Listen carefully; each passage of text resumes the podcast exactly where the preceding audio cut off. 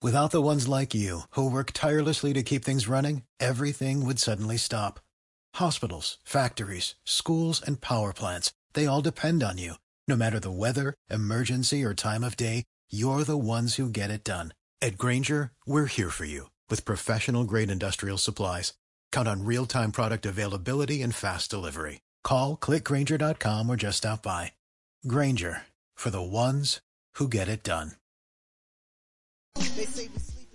Views and opinions expressed by hosts, invited speakers, and callers do not necessarily reflect the views and opinions of the Black Talk Media Project or the Black Talk Radio Network.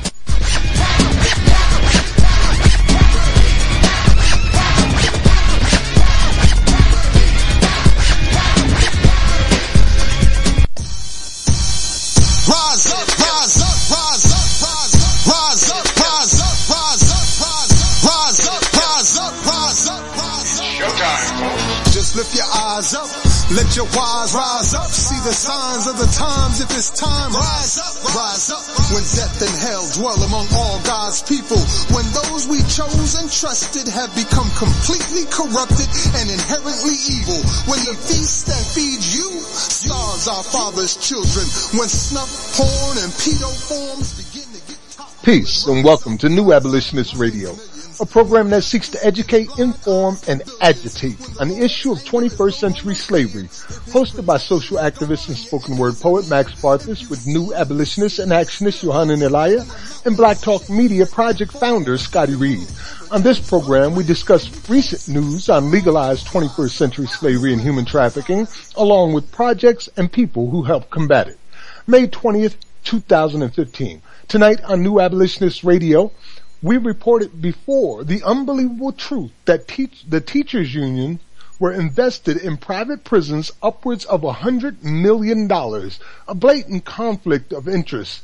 Recently, the New York State United Teachers Representative Assembly, NYSUTRA, adopted a resolution to investigate current pension investments in prisons and to move immediately to divest from prisons. We have invited a couple of guests involved with this resolution to help explain what's going on, including Jamie Trinkle of Enlace and Cecilia Cortez of the United Federation of Teachers. Cecilia Cortez is a New York public school teacher and leader in the United Federations of Teacher, UFT chapter. Jamie Trinkle is an organizer with Enlace and the Private Prison Divestment Campaign. The Private Prison Divestment Campaign works at the intersection of mass incarceration and immigration enforcement to break the lobbying power of the private prison industry. Jamie is based in Portland, Oregon. and Enlace's work is divided into two components, the Enlace Institute and one priority campaign. Since 2011, their priority campaign has been the National Private uh, Prison Divestment Campaign. We have a number of current and pressing stories we'll report on tonight, and as usual, we'll tie them all up in a nice, neat little bow. In our Ferguson is America series, tonight we show you that Florida is Ferguson. When W.E.B. Du Bois said, the slave went free, stood a brief moment in the sun, then moved back into slavery, he might have been talking about the Sunshine State, Florida, because they eat people there. This week's rider of the 21st Century Underground Railroad is Philip Bivens, who in February 2011 became the second person in the United States to be exonerated posthumously thanks to DNA testing. Our abolitionist in profile is Araminta Minty Ross, 1880, 1822 to March 10th, 1913. Expect all of that and more tonight on New Abolitionist Radio. You can find archive podcasts at newabolitionistsradio.blogspot.com. We invite you to join the conversation by calling us at 1-530-881-1400. Access code is 549032 pound. Just press star six and one to queue up from the conference line. Once more, I'm Max Parthas. What's happening, brother Scotty? What's up, Yohanan? Peace, Max. Peace. You see, I didn't ask how you was doing, right? I just left it for you this week to say whatever you want to say. Right. well, I'm certainly looking forward to uh, speaking to our guest, and and like you said, you know, I, I'm not trying to toot our horns or anything like that, but you know, three years ago when we launched this program, um, no one really was talking about the 13th Amendment. Of course, you know, like people like Lee Wood, um, uh, Robert P. Robertson, you Angela know, they had, yeah, they had been doing what they could to point out, you know, the fallacy of the 13th Amendment abolishing, uh, slavery but we really didn't start seeing that kind of language exposing the lie of the 13th Amendment enter into the mainstream until 2014. And I like to think that, that this program played a role in pushing that conversation into the mainstream. And like you, you rightly mentioned, you know, one of the things that, that, um, we have often brought up on this program is, you know, it, it's just wrong. It's just something inherently wrong for teachers to be invested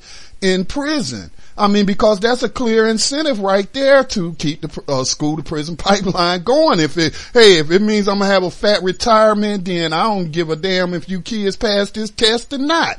you know, cause so yeah, man, I'm looking forward to, uh, talking to, to, uh, these two women, um, about, you know, what I call bold action, bold action in, in, uh, calling on the unions and, and the unions themselves, this particular union making a decision to divest from, uh, 21st century slavery and human trafficking.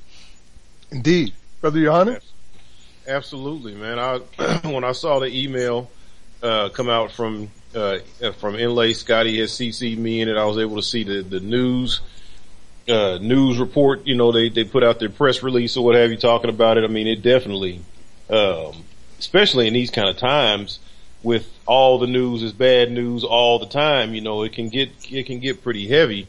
Um, to see something, you know, a glimmer, just to catch a flash, you know, out there in the darkness, like okay, okay, that's that's that's what we need to see. You know, I, I knew we were going to be able to to bring that up on the program, give the people something positive, um, and give people um, hopefully a, a, good framework, like a template that they we can talk to our guests tonight about. You know what they did, how they came to this, how they made it. You know, you know, just get all the information out to the people so we can start to replicate you know, solutions and answers because we know the money is the key to the whole thing when we get this divestment uh, up and going and get more and more people to realize to take their money out of the hands of these slavers, that we're just that much closer. Indeed, man. And, you know, there's so many government organizations and private organizations and corporations that are invested in these prison constructions and they don't even realize it. I mean, these people don't check right. their, their, uh, 401ks to see where people's putting their money on their behalf and in their name. And in truth, with uh, places like, let's say Philadelphia, for instance, which recently closed 23 schools and turned around and invested 400 million dollars into prisons, into building prisons, they're really uh, moving against their own best interests because the what, what's happening is they're shutting the schools down and in effect uh, costing the jobs of educators, but they're building prisons. So what's the next step? Put educators in prisons? hmm. Don't go to school to teach today. We got a classroom waiting for you over at Rikers Island. Man, it's all connected. Whether people uh, can see it or not, we're going to keep reporting on it until they are able to see the connections clearly uh, displayed in front of them. This, this, whole thing, you know, it's all. It's not just one. Like it's not a one-legged table. you know, it's got it's got an established base, a good strong foundation in place, and that's how slavery has been able to continue on is through a real live working system. So when we tell you these things week to week, you know, it's good to be able to put faces and, uh, name names and bring in people that are a part of, uh, of, of revealing, a, what is it like the Wizard of Oz, like pulling back the curtain and see what's really going on behind the scenes here. These people are getting this money. So when we get our money out of it, you know, we, we crippling the system. So I'd like to echo good day. Scotty's sentiments as well, because you know he's right. For the years and years I've been involved in this, very few people were discussing it back in 2008 during the election right. season. There was nobody really mentioning privatized prisons on on a large scale level or slavery being in effect today. Um, and then you know once we got together with this new abolitionist radio, and you know for me personally, after hearing Angela Davis make a call for a new abolitionist movement. When Scotty said, Max, do you want to do this with me? I thought it was just serendipity. You know, like it was like fate because this is exactly yeah. what I wanted to do. And since th- that time, we've seen a huge explosion of, of awareness. Just today on New Abolitionist Radio on Facebook, I posted at least eight or ten different mainstream articles that said in no uncertain terms that slavery ended, had, had never ended. So people are really starting to see something they weren't aware of before. They just accepted it as normal and accepted the narrative that had been pushed into their brains from the first day they went to school to the last day that they leave, and then they go on and teach other people the same lie that slavery ended in 1865. Mm-hmm. And that is an outright lie. Right, right. And, and that's no dig against the people who didn't know because I didn't know. You know what I'm saying? Because like mm-hmm. Max just said, man, this, these lies have been programmed into us since birth, even before school, you know, through the movies, through, you know, different types of media, you know, praising Lincoln and, and all this and that and saying, you know, the great abolitionist or, or whatever, the great emancipator and all this and that. And so we were all programmed with the same lies. And then, you know, each and every one of us who have come to the realization that it was a lie, you know, as we came into that awareness, we start sharing it with others and now it's spreading like a virus, but a good virus. Yes, yes. I think one time I compared it to that movie, uh, Z Nation or Z, uh, the the movie where, where they had about the zombies. I think it was called Z World War Z. World War Z. Yeah, World War Z with uh, yeah. Brad Pitt. Yeah, and that's how the truth spreads, man. Just a couple seconds. You know, you could just tell somebody like we do on a regular basis. Hey, the Thirteenth Amendment has an exception clause. Usually, that's enough to make things click right there, and then they become abolitionists. Mm-hmm we hope that they become abolitionists yeah. and not investors in it. Cause I'm sure some people be like listening to our reports. Damn, Geo Group making money. Let me get some stock in that. Don't you do it. I'm telling you, don't do it. And you know, I'd, I'd, also like to clarify too that this is more than a movement. Uh, you know, this is something with a purpose. It's something with a solution. It's something with historical relevance that has been going on now for 400 years with black people fighting side by side with freedom love, freedom loving people of other races for their freedom. This has been going on. This is not, you know, just some ideal or a slogan.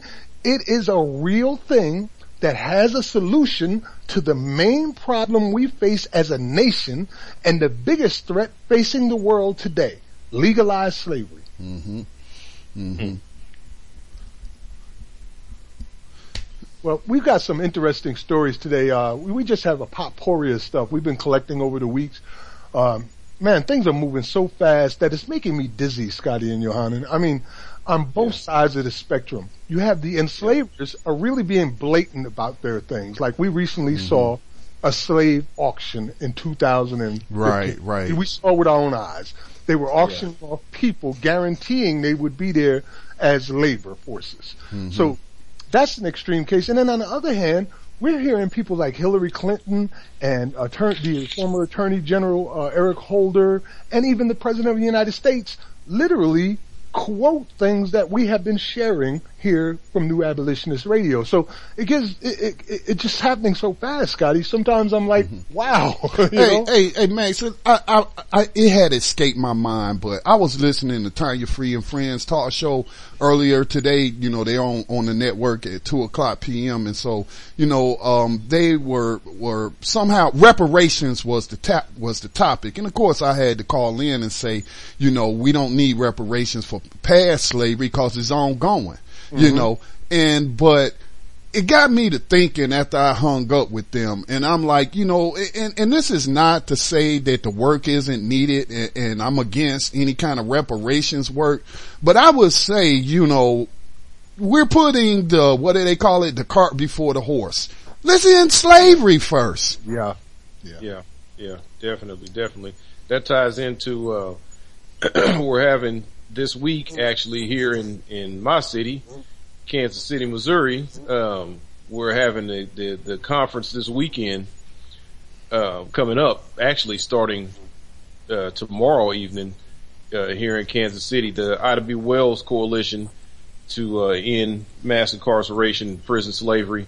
Uh, actually, will be changed their name to police brutality now. Mass incarceration and, police brutality. And police brutality. Uh, we're having a conference this weekend here in Kansas City, uh, May 23rd and 24th. Um, uh, Saturday, Sunday. So we'll actually be having the kickoff to that tomorrow, Thursday night and, uh, Friday evening, uh, getting people lined up or what have you. And, uh, one of the topics of many that, you know, will be discussed over the weekend, of course, is reparations and black autonomy and, uh, discussing police violence. I mean, talking about all of these things and um, I mean that's something Max, you yourself and, and me had discussed in one of our conversations about. You know how do how do we really get people on board with, with what's going on? And like you just said, not getting the, the cart before the horse. Number one is in slavery. Right. Number one has to be.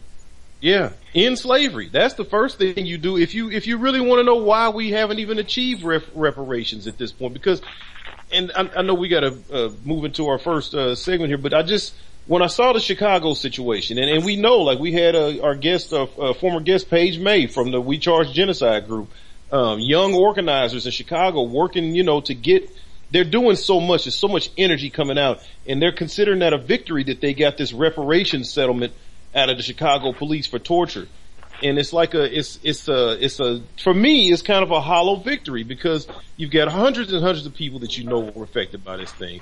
You got a five million dollar pool that they get to pick a little bit of money out of, and they still don't admit, and they still don't you know cop to all the stuff that's going on. The slavery that has gone on in Chicago, Chicago Cook County Jail is the largest jail, one of the largest jails in the nation. Mm-hmm. So all of those people affected by that end the slavery. That's the victory. When you end the slavery, then we can claim the reparations. In slavery, free the slaves. Now we take the reparations claims to the to the courts. And just one. We, we've legitimized the war on drugs. We've legitimized the war on crime. We've legitimized the effects it's had on the community. That's when you can go get the reparations. Once we get the reparations, that's when we make the move towards black autonomy. Amen. Yeah, just one quick, quick note on the, uh, torture, uh, payout, uh, by Chicago. And just to reiterate what you were saying, uh, now they got a new torture scandal on their hands. I just saw a video oh, the other day where, you know, this, this yeah. young man was brought in and they trying to flip him into a drug war snitch and they anally raped him. You know what I'm saying? Yeah. And, and, and, we heard other stories coming out of, um, Homan Square in Chicago. So here you paying off for some torture that occurred, what, 20, 30 years ago. And now you got a whole nother torture scandal on your hands. So that tells me that, you know, there, there's a problem going on uh, here, but I don't want to delay our, our guests. I do believe we have our guest on the line, Max. Indeed, I, I believe we have uh, Jamie Trinkle of Enlace and Cecilia Cortez of the United Federation of Teachers. Welcome to New Abolitionist Radio, and thank you for being here today. Thank you for having us. Indeed, indeed. You, Hello. I think you might have heard some of what we were conversing about in the opening of the program. Uh, yes. Okay, and great. Uh, yeah, we were talking about, we've been telling this story, particularly this story regarding the teachers union for several years now, and, uh, we're very glad that something is occurring from it now. Could you please, uh, uh tell us what you guys are doing specifically and what the problems you're facing are? And so, introduce yourself if you need to, uh, any further than what we've already done. Alright, so, um, every year, um, the New York SUT, the NYSUT, has a convention and uh, this year we had a convention in Buffalo where all the teachers of the state, New York State, they come and they meet and they vote on resolutions that guide the the body for the rest of the year. And this year, in the in the convention that we just had on Buffalo uh, last month in April, um, there was a resolution passed by the um, teachers from Hempstead. Uh, there was uh, the resolution in divestment, and where the um, the the the board of directors, the NYSUT, the NYSUT, uh, asked, urged the New York State Teacher Retirement Fund trustee to um, uh, divest from the the, the prison from the prison complex. And when the resolution came to the floor, uh, the, the teachers vote was unanimous pass. So that is a big step because mm. it's going to force the New York State teacher retirement fund to stop investing investing on the prison divestment, which is uh, what we have been asking for for a while. Wow.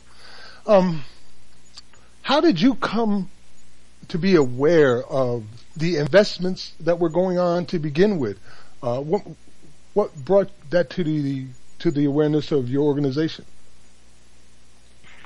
Well, um, there have there is a movement, and especially with young people and in different colleges that I have become aware, and with Enlace, who has organized uh, that um, the, that the different group, different young people coming together that uh, working uh, in divestment in different colleges. Right, like Columbia. So with Columbia, mm-hmm. um, Rutgers, Brown, NYU, many other universities are getting together to divest, and other organizations uh, have already also divest. Um, so um, when uh, people, uh, it, it's, it's a history. When uh, we work, I work in the uh, to um, to free. I help working um, uh, free. Remember when we were working to free Nelson Mandela and we working in divestment, people say it's never going to work. And we keep working and keep working and there was divestment for South Africa. So, uh, when people say, how can we change things? We always think about to change things to hit people where it hurts and it's in the pocket. Mm-hmm. To um, stop the divestment, start, stop investing money so that they they don't have the financial support. Exactly. Um, and then Enlace, Enlace um, started looking into um, pensions to see where public money, even more public money, was going into private prisons. So private prisons get all their money from the state and from the federal government, you know, to incarcerate people, to put them in cages. Um, but that's not the only money they take and that they rely on. They also wind up getting money from our cities, our universities, our pension funds um, that are all directly invested into into private prisons, so that all of our financial security is dependent on like the future incarceration of our fellow uh, community members, and it's all all folks of color, all black people, all um, immigrants, all brown folks, Latino folks, um, and so um, we were really disturbed by seeing that um, so many uh, teachers' funds um, in New York, in California, um, I believe in Florida, were all directly invested in the two largest private prison companies in the U.S. And so we started working um, to, to highlight that and develop a pension toolkit um, hmm. for prison divestment, um, and put that out up there, and then started working with um, with uh, teacher union members like Cecilia to um, so you know put this on the map and to start moving for um, divestment from teachers' funds from private prisons. Oh, greetings to. to like for, oh, I'm sorry. Go ahead. Like for instance, they, we have information that indicates that right now the New York State Teachers Retirement Fund has uh, invested 7.1 million in the GEO group and 10.7 million in the Correction Corporations of America. Wow. Now that money has to be divested and this resolution that was passed is very important because that forced the board of uh, wanted to meet again in in July uh, to um, take a vote and said this is very important. Uh, so we need to um, we need to keep the pressure on this uh, director of uh, the board of directors of the uh, New York State Teachers Retirement Fund to mm-hmm. inform them that that money cannot continue to be invested in that in the prison. I, I mean, uh, this is Scotty, and again, I want to welcome you both. Thank you for joining us tonight to talk about this very important issue. Um, a quick comment and and then a question. Um, my quick comment w- would be, you know, as we talk a lot about, well, this week is the third annual week of action, um, national week of action against incarcerating youth, and you know, um, for a long time now, people have been talking about the school to prison pipeline. So when we, when a person finds out that teacher unions are invested in the private prison, uh, uh, industry, then that just really, really makes the school to prison pipeline more than just rhetoric. It, it, it makes it seem mm-hmm. real, you know, and, and, and, and my question would be, now in the press release that we had shared with our listeners and our followers on, on social media, um, it also talked about, you know, immigrant detentions, which is the other side, you know, of it. We talk a lot about the incarceration of poor and black people in Latino people through the drug war and whatnot, but um, we're starting to see a whole lot of people enslaved through immigration. Now, I had an opportunity to um, interview Angela Chan. Uh, Miss Chan is the policy director and a senior staff attorney at the Asian American Advancing Justice Asian Law Caucus, and she authored an article which was titled "America Never Abolished Slavery." That was published on the Huffington Post uh, uh, late last year. Now, she revealed something to me that I didn't even consider. Uh, she certainly agrees that the loophole of the 13th Amendment um, does allow for slavery as punishment for crime. So slavery, as her title of her article indicates, slavery was never abolished. But she revealed something to me that I didn't think about. She said to me that in, in cases of immigrant detentions, which she works on a lot, was that, you know, putting them in prison and making them work and, and paying them slave wages and, and, and building all of these detention family you know, detention centers where you're enslaving entire families. She said that isn't even permissible under the 13th Amendment because immigration violations are not criminal offenses. Those are civil offenses. And so therefore, these people haven't been charged or convicted of any crimes. So therefore, it, you, you're not even practicing constitutional slavery when you put them in all of these uh, detention facilities and, and profit from their labor. Any thoughts on that? Well, that's that that is one of the re- that's not one of the ways that these corporation, uh, these two, the cor- the Corrections Corporation America and the Geo groups are making the profits because they get a profit of three billion dollars annually. Mm-hmm. They have 150,000 prison beds. They get uh, uh, on an average 122 dollars a day per prisoner. And that, that's the way these companies, these two companies make profits because they enter towns and they offer very, uh, low, uh, maintenance for the, for the, uh, in the jails. And they do it by, because the occupancy of the jails is guaranteed by the state they operate in it.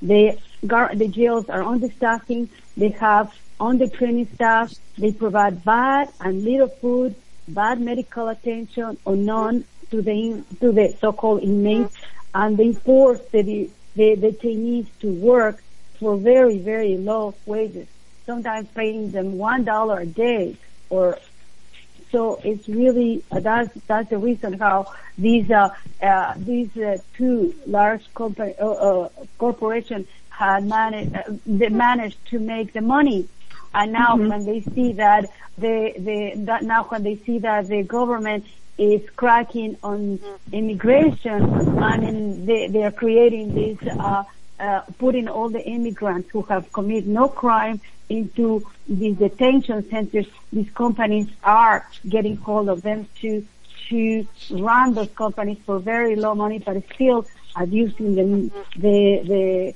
the, the immigrants and making a profit. Yeah. And Scotty, oh, yes, um, please. Scotty, you you know you you bring up just how unjust immigrant detention is. Um, there's really no reason for it apart from profit and apart from uh, xenophobia. Um, and just draconian enforcement measures that you know people are making a buck off of. Um, and I think we're starting to see like a, a tide change. Um, this past week has been uh, pretty incredible with like the New York Times editorial board coming out calling for an end to detention um, for immigrants, and the U.S. Um, bishops calling for an end or a significant reform to detention. Um, a representative here in the Northwest, Adam Smith, just dropped um, a bill that would call for a significant reform of immigrant detention, um, uh, of immigrant detention um, that would actually allow for the cancellation of contracts and the closing down of um, immigrant detention centers that don't live up to um, federal standards, which is what we need. We need to move away from um, the immigrant detention bed mandate, which mandates that 34,000 people be detained each night in immigrant detention centers. Um, and we also need to move away from the criminalization of immigrants. Um, there's 25,000 uh, criminally convicted immigrants held in federal prisons each year, um, each night, um, for, uh, you know, often the crimes, the new crimes of illegal entry and illegal reentry, so crossing the border once or crossing the border twice. But Angela, uh, Miss Chan had said, you know, and, and again, I gave you her credentials. She said that that those aren't criminal offenses, uh, that those are civil offenses. Is, is, she incorrect or, or perhaps I'm, I'm confused? No, no, they are, they used to be treated as civil offenses. But now, um, and then a couple mm-hmm. of years ago, they started Oh. being treated as criminal offenses because it was written in the code that it could go either way. okay. Um, yeah, so illegal entry is a misdemeanor, um, punishable by up to two years, or if you're lucky, you just get a, um, you know, it's just a civil violation. But illegal reentry is considered a felony, punishable by up to 20 years in federal prison. Well, um, Cortez and Ms. Trinkle, we need to take a station identification break. And after we come back from the break, I would like to share some information with you as well and ask a question of you. You're listening to New Abolitionist Radio. We'll be right back after these messages.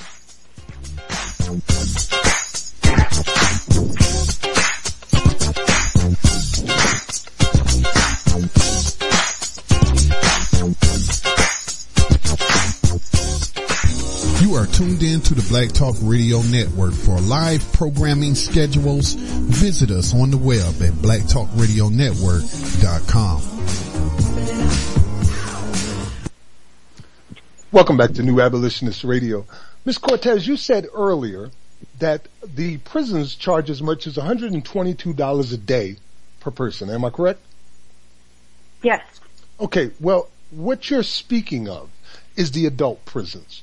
As an educator, uh, it might be, uh, it's important that you know that there's something very much different between youth incarceration and adult, adult incarceration.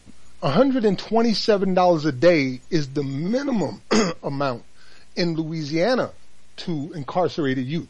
Now, the information, excuse me, that I'm sharing here comes from the justice policy and it represents uh, fiscal information provided directly from state juvenile correction departments annual uh, reports or legislative documents when a state or juvenile correctional system provided more than one cost of confinement, the most expensive one is listed. Now, and as I said, in Louisiana, to incarcerate one child, one youth for one uh, day is $122.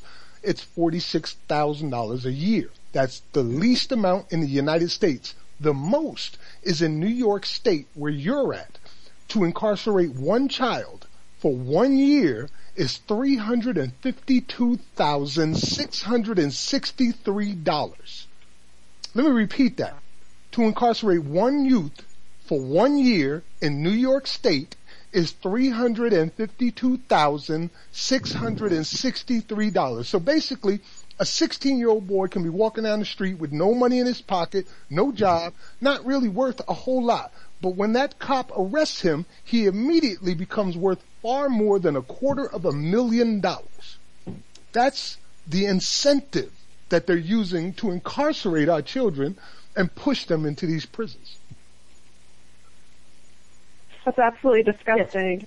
Um, and that's that's part of what we're um, going towards with the divestment campaign. So the private prison divestment campaign is a national campaign, um, started four years ago, um, and we're now finally at a place where we've built enough momentum with pension divestment, with city divestment um, in Portland, Oregon, and Seattle, and with university divestment across the country, like Cecilia was talking about, that we're at a place where we can start demanding reinvestment in humanity, reinvestment in um, in our communities, reinvestment in communities of color and immigrant communities, um, so that we can, you know, take that $352,000 that's going to incarcerate this young man in New York City and put it actually towards like his future, towards the future of his community. With divestment, we can follow the money back, see where it's going, see where it's being misdirected, and then demand our institutions, our cities, our universities, our pensions, our, you know, state and federal governments to actually invest um, that money into the success of our communities. Yeah, I know it must have been shocking for you to hear that. That was that your first time being aware of just how much they're charging for our kids in New York? Yeah, it's, it's really, it's, really. It's mind blowing. Um, for that, for one child, the, what they we pay to arrest and hold one child for one year, any public school in New York could be completely revamped. you know, but uh, I'm glad I could share that information with you, and you can take it back with you to share with others. Uh, Yohanan, any questions? Not really. I'm uh, sitting here listening, and, and, again, thank you both for uh, for coming on. Jamie, actually, uh, marks uh, is is the second time you've been on the program since I've yep. Uh, been on New Abolitionist Radio. Your first visit here was actually one of my first times uh, recording with with Max and Scotty and broadcasting the program. So welcome back and definitely uh, thank you for waking me up uh, a couple of years ago to, you know, we were discussing at that time the 34,000 bed per day mandate and we were uh, ramping up for uh, petitioning our Congress to to strike that down and we heard support from several elected officials that said they were going to do just that. And we all watched as they went in there and turned tail and voted to maintain it. So this is a this is a long fight. Uh, thank you for both of you for coming on tonight. Um, if if anything um, uh, like what Max was just saying with the cost that we're looking at, um, I would like to to say to the listeners that you know the the teachers union, New York State Teachers Union, is according to the numbers I've seen. If correct me if I'm wrong, represents over six hundred thousand uh, people just in the state of of New York alone. So, I mean, if we look state to state at the numbers that you gave us earlier in the in the in the program here, uh, I believe you said $10 million invested in, in CCA mm-hmm. and uh, several million invested in the GEO group. These just, just these two. Seven um, points.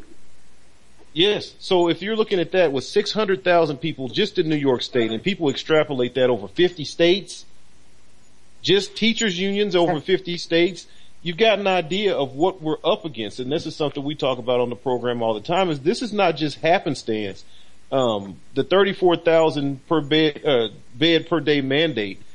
We were just got the information from, from grassroots leadership, uh, last month that showed where they, they, uh, took about $11 million to petition Congress to maintain that. Um, so when the people aren't putting forth investments or putting forth their money where the fight, you know, where their mouth is, where their heart is, where the fight is at to strike these things down, I think you all both have the information that could speak to the listeners to help them understand what we're really up against and what we need to be focusing our financial attention on as well as our passion of our hearts and our being outraged. But when you're fighting against $11 million to maintain a 34 bed minimum, 34,000 daily bed minimum, you know, where do you, where do you see us as, as the people when we're talking about divesting? Where do you see us as the public?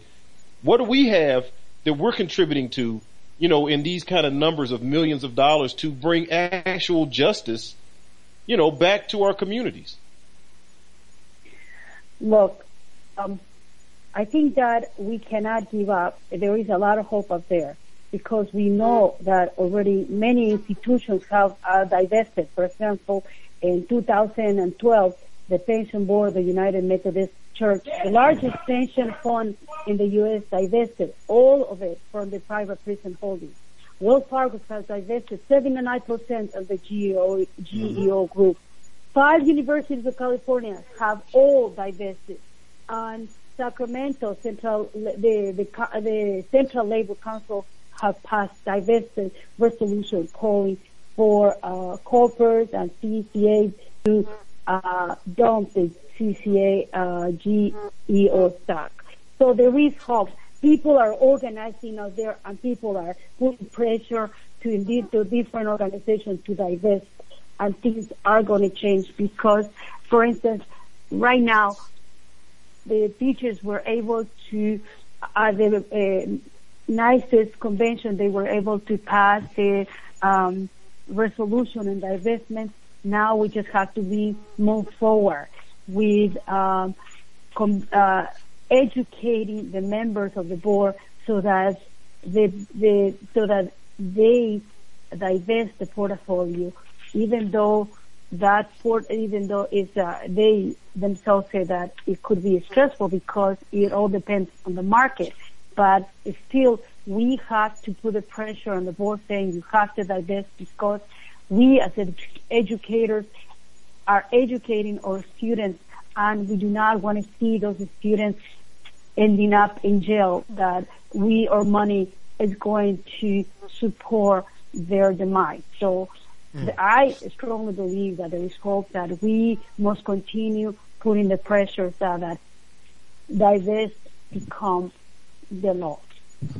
I think that with the education uh, system, with the teachers union, uh, the United Federations of Teachers in particular leading the way in this divestment program, maybe we can get other unions to follow suit, like the firemen's union or uh, the police union, or all right. any number of them who also have investments in the same way in the same places where there are conflicts of interest. And even if they're not conflicts of interest, it's just not right at all to make prison profitable for anyone. It's just not right at all. So I'm hoping that we can see a landslide of other unions and organizations following your lead on this right here. And for one But I just want, I wanted to, I want to tell you one more thing that I, I want to clarify something that the new, the New York City Teachers Retirement Fund has no investment in, in the, uh, Correction Corporation of America or to in the GEO group. The New York City does not have the New York State Retirement mm-hmm. Teachers Fund has. So that yes. is very important to to notice that we as a city, the five boroughs, which is one of the largest uh, um, union and the largest retirement uh, fund, we are not we are we have not invested with the prison. It's the state that has invested. That's good. Then you're operating from a position where you you haven't committed this sin, but you see it happening in the state you exist in and wish to end it. That's right. That's right. We as a teacher in the United Federation and the Teachers Retirement Fund of New York City have not invested one cent in the GEO group or in the Correction Corporations of America. It's the New York State Retirement Fund who has done it. That is good um, to hear. We are trying that, and we, what we're trying to do is we're trying that the New York State Teacher Retirement Fund divest the 7.1 million that it has invested in the GEO group and the 10.7 million that have invested in the corporation, in the Correction Corporation of America. So that is the goal. And when they pass the resolution in divestment, uh, the convention in Buffalo, it was a big step to go, to move forward to that investment. So now we have to continue educating the people so that they will move forward and let's see this process through. You know, as abolitionists, we uh, we we really like what you're doing, but personally, we want to take it even further. It's our goal to see prison for profit ended in this United States forever. There should be no such thing as prison for profit, no policing for profit, no punishment for sale. And we want to uh, show that by striking the exception clause from the 13th Amendment of the United States Constitution, by also abolishing all private prisons in the United States and banning them from this country, including bail bondsmen and private probation groups and all the satellite organizations and companies that exist because of these prisons. And furthermore, we want to see the release of 1.5 estimate million people who are innocent and in prison right now for non-violent, drug-related or debt-related charges. These are the things we want as an as abolitionists, and we would hope that sometime in the future, the United Federations of Teachers would endorse the abolitionist movement and become abolitionists as well. We we work towards those goals. We keep working. We never give up. We never surrender. We keep fighting until those changes happen, and we hope that we will leave, get to a point where we get to see those changes. Well, uh, once more, we really appreciate you being here, and if you can, please give us whatever information you can provide where our listeners might be able to help you in your goals or find out more about what you're doing and p- potentially participate or even divest in their own way. Well, one Um, of the um, go ahead. Oh, um, so uh, anyone interested in uh, seeing how their own community is tied into private prisons and how to uh, move forward with divestment um, can go to the Enlace website. It's E-N-L-A-C-E I-N-T-L dot org. We have lots of resources there and ways for you to contact us. And we're happy to help with any uh, divestment efforts. Fantastic. Um, another w- another way to do it is you, you are a teacher for New York State. Uh, put pressure in the New York State Retirement Teachers Fund to divest because the uh, retirement fund, this, this New York State Retirement Fund listens to the members. And when the requests come from the members, they say, okay, our members want us to do that. We have to listen to them and move forward to make changes. So if you're a teacher and you're listening and you work for uh, New York State, write them a letter and tell them that you want to see uh, divestment of the um, money of the in the teachers' retirement in the New York State Teachers Retirement Fund.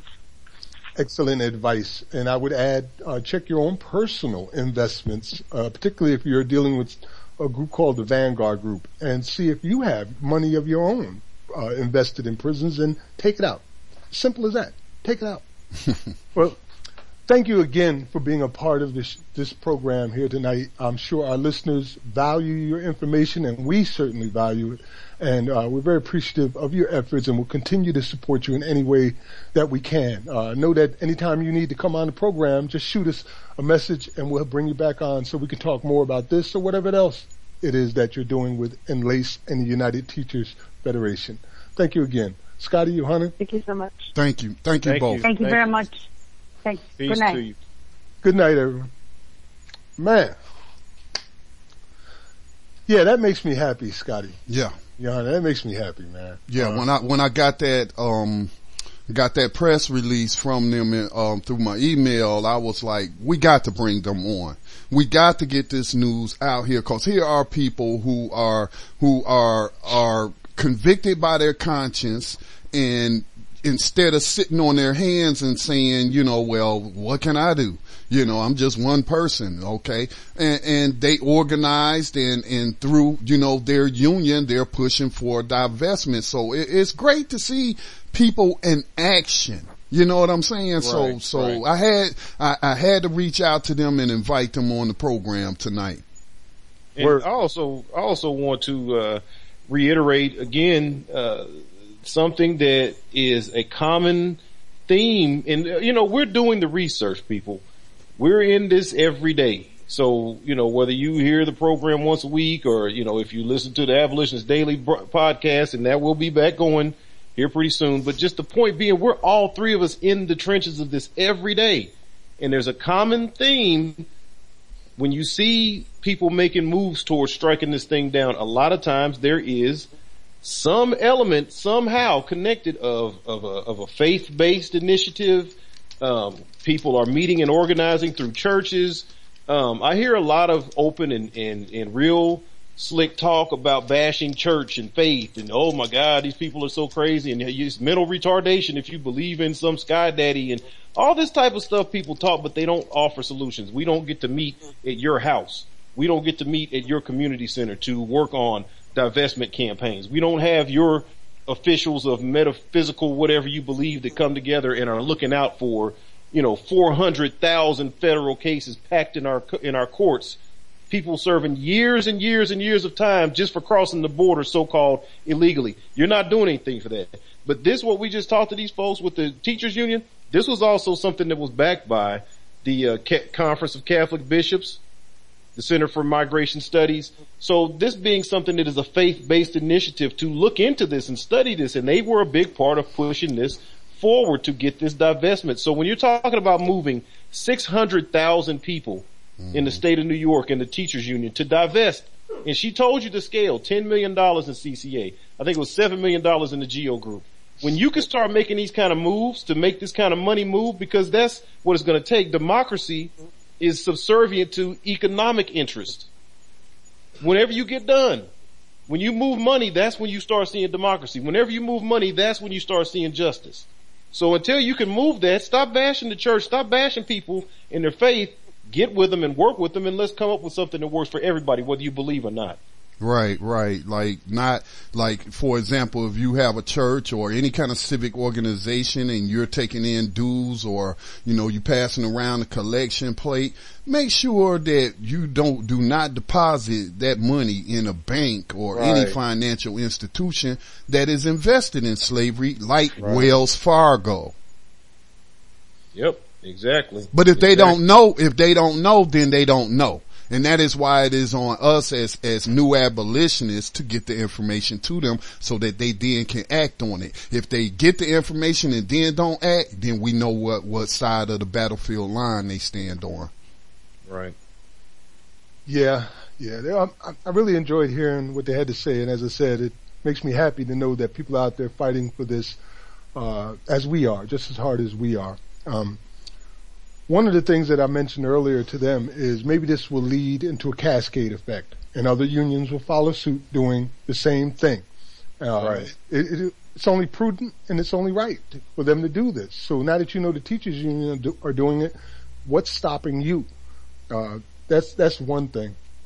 And, uh, I guess the other thing is just saying that I think it's time now, as I mentioned to them, that we started getting unions and major organizations to start endorsing the abolitionist movement, to, to start joining en masse right. the abolitionist right. movement. Not just individuals, but put your whole organization behind it, like you would do with politics. Uh, mm-hmm. And this is so much more important than politics. So yeah, maybe it's time we start expanding our vision now, because I think there's going to come a point where organizations or corporations like the GEO Group and CCA and the many, many more private prison profiteers out there, as well as federal prison profiteers, are going to recognize their own doom and try to find a way to end it in the way they want it to end. And that usually is uh, something in the lines of the Thirteenth Amendment. Right, right. From the very beginning, I've always said that's the thing we got to watch out for. All of this is going to happen. We already know this. These things are going to unfold, but it's going to come down to that one day, that one point where a piece of legislation or paper is going to be presented and it's going to be tomfoolery in it. We have to be wary of that very much. Max, I would just, before we move on to our first story that we want to share tonight, I want to, want to make a point off a point that you just made about, you know, whole entire unions, you know, getting involved as abolitionist organizations. You know what I'm saying? But let's also apply that to political parties. You brought up politics and, and indeed politics affects all of this. I happen to, in my opinion, I believe that under the uh, nine areas of people activity as defined by Neely Fuller Jr. counter racist, uh, that politics pretty much controls everything else. You know, right. those nine areas are economics, education, entertainment, labor, law, politics, religion, sex, and war. And, and I think that politics, number one, you know, sets the stage for all, for everything. It was politicians that gave us the 13th Amendment. You know what I'm saying? It's politicians who are in the pockets of these prison lobbyist groups. Mm-hmm. So if you are a person who, who, who subscribes to the two party system and you calling yourself a Democrat or you calling yourself a Republican, well, I would like to see an abolitionist platform come forth from either or both of those parties. So again, if you are a, a member of the Democratic Party, you donate money to them to see Democrats get elected or, or you give money to Republicans and, you know, start pushing that same issue. Like we just heard, you know, Miss Cortez said, if you're a teacher in New York State, you know, write a letter to the people that control the pension and say, we want divestment from the private prison industry. Well, why not do the same thing? You know, if you're a member of a political party. And then you don't even have to be a member of a political party. Hell, just write them a letter any doggone way. But, you know, we had, we had the pleasure of having, uh, well, I keep forgetting, Rev, Reverend Abaj, oh, how you pronounce his name? Abaju? Ajabu. Ajabu. Yeah, and, and he ran, he probably was the first person to run for Congress on the abolitionist platform since the 1800s. He was since 1849 and John Quincy Adams. He was the first since 1849. He didn't win, but he, he, he helped get that message out there. And, and so I would say it apply to every, uh, thing, every civic organization, every, you know, uh, uh, committee, whatever we're part of as abolitionists, we're supposed to be pushing that message to them.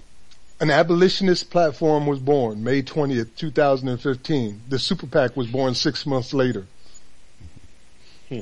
you imagine the abolitionist platform with a super PAC. Uh, there's a lot right. of freaking loving people out there with money in their pocket and who would invest in something like that. So yeah, that would be a brilliant idea, I think. And probably somewhere there's an aspiring politician right now listening to this and saying to himself, you know, that's, they're right. We should start that. And I think I'm going to do it right now. Well, I want to move into our first story. You know, we had a potpourri this week, as I said. So many things are happening. So we kind of left it to each other to pick the stories that we want to present today. I got a couple that I want to share. Should I start with mine first? Sure. Well, the first one comes out, uh, is titled Former Top sheriff's officials indicted in Los Angeles jail scandal. Now this story just struck me as a perfect example of the type of corruption and brutality, deadly brutality that we're dealing with. And uh, this says a federal grand jury indicted a former Los Angeles County undersheriff and a retired captain on obstruction and conspiracy charges in a long-running investigation of inmate abuse and corruption, prosecutors said on Thursday. Former Under Sheriff Paul Tanaka, who was the second highest official in the Sheriff's Department and is currently mayor of the Los Angeles suburb of Gardena, is accused, now he's a mayor too, is accused alongside a former official of leading efforts to quash a federal probe of corruption and civil rights violations at two downtown jail complexes. Uh, acting U.S. Attorney Stephanie Yonekura said, Tanaka, who last year ran unsuccessfully for sheriff, surrendered to federal law enforcement on Thursday. Officials said the other former official, William Carey, who oversaw internal criminal investigations at the department, also turned himself in. So the guy who does the criminal investigations in this uh, place had to turn himself in too because he was also guilty. The allegations in the indictment include cover-ups, diversionary tactics, retribution, and a cultural, cultural generally reserved for Hollywood scripts. David Bowdich, an FBI assistant director in charge, said at a news conference. Now, just want to make sure I read this section and the rest, you, you can probably understand what's happening up there. The case follows indictments unsealed in 2013 that accused about 20 current and former sheriff's deputies of subjecting inmates and visitors at two down, downtown Los Angeles lockups to unjustified beatings or detentions and of trying to cover up wrongdoing. Several officers were found guilty of conspiring to undermine an FBI probe by trying to prevent contact between federal investigators and an inmate informant after his cover was blown. They altered records to make it appear the informant was released from jail and then they rebooked him under false names. The sheriff's department is responsible for managing the Los Angeles County jail system, which houses about 20,000 inmates and is the largest in the nation. So this story is basically saying that 20,000 people are at risk behind what's going on here. It got so bad that they took a guy out of the jail and then put him back into jail under false names on more than one occasion to keep him out of the grasp of S- FBI He's lucky they didn't kill him. Exactly. They're lucky he did, he didn't, he's lucky he didn't die. This is an amazing story. And again, it shows us right here in one of the, the largest in the nation, the largest, uh, jail system in the entire nation, how corrupt it is with 20,000 people subject to this Let, type. let, let, let me ask you a question, Max. Where was the good cops at? Uh oh. Uh oh. Well, you already know how I feel about that, Scotty Reed. I don't believe that there are any good cops. I don't Wait, think wait, that- hold on, hold on, Max. Hold on, Max. Let me let me cue up this uh this this sound sound clip I got of right, crickets all right. chirping. All right. So we could play the so we can play the crickets chirping in the background, and then you could tell us where the good cops were, because that's about what the good cops sound like: is a bunch of damn crickets chirping in the distance. Just that's it. That's all we got. Oh my god, that's twenty thousand cases in L.A. We just talked about the FBI with the hair case or whatever. They've opened what two hundred cases, and all of those were dirty. Potentially hundreds of thousands of cases there. We got the Annie Dookhan cases up to 190,000 cases of dirty, messed up. I mean, lawlessness of the land, man. absolute lawlessness. And these are people's lives we're talking about. You know, Yeah. uh, if they're this corrupt, then they, I mean, there's no question that you got innocent people in there. You, you think they're going to stop being corrupt when it comes to law? I, Like, I mean, even if you had a rapist and a murderer in there, I don't think there's a such thing as a justified beating under any circumstance. Right. under any circumstances. You know, we don't sentence people to prison to be raped. We don't sentence them to prison to be beaten. That's the kind of stuff that go on on slave plantations. And they beat the visitors. They beat Right, and rape the visitors and grope the visitors and yeah, yeah. Wow, you know, you come in there because your husband or your wife is there because of some debt that they owed and couldn't pay. Maybe it's child support. Maybe it's you didn't pay your cable bill. You know how these things work nowadays, or uh, a ticket Parking tickets. ticket and stuff. Yeah, you know what? And you I get just found, I just found out today, excuse me, I just found out today I, uh, had a chance to uh, have lunch with my dad, was telling me one of my cousins is locked up. She got a year and it's over moving violations that she wasn't able to pay. They've been after and warrants and back They and forth gave her a year? in and out of court. And she couldn't make it to several court dates. She even lost a couple jobs. I had seen her posting some stuff on Facebook about what she was going through, but I didn't, she didn't get into the technical, you know, what was really going on. And, you know, I got a lot of stuff going on. I really didn't ever check with her to find out exactly what was happening. And then I hadn't seen her post for a while and he told me today, he said, yeah, you know, I found out your cousin, man, she didn't, she's going to be in there for, in a, in the, for just, I think he says right at a year exactly that they just went on and gave her because she'd have missed so many court dates and got so many fines and stuff that built up. And it sounds so much like what we've been talking about, you know. So I guess when we get to Kansas or Missouri, well, she's in uh, Kansas City, Missouri. So when we get to Missouri, we'll have another, you know, I'll have more details for the Ferguson is America story. Wow.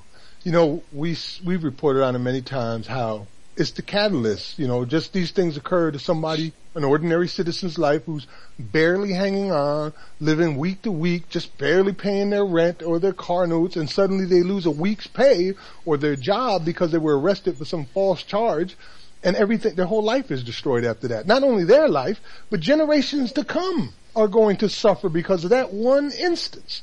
Nonetheless, we're going to talk more and get into our next story when we come back after this break on the other side. You're listening to New Abolitionist Radio with Scotty Reed, Max Parthas, and Johanna Nalaya. We'll be right back after this.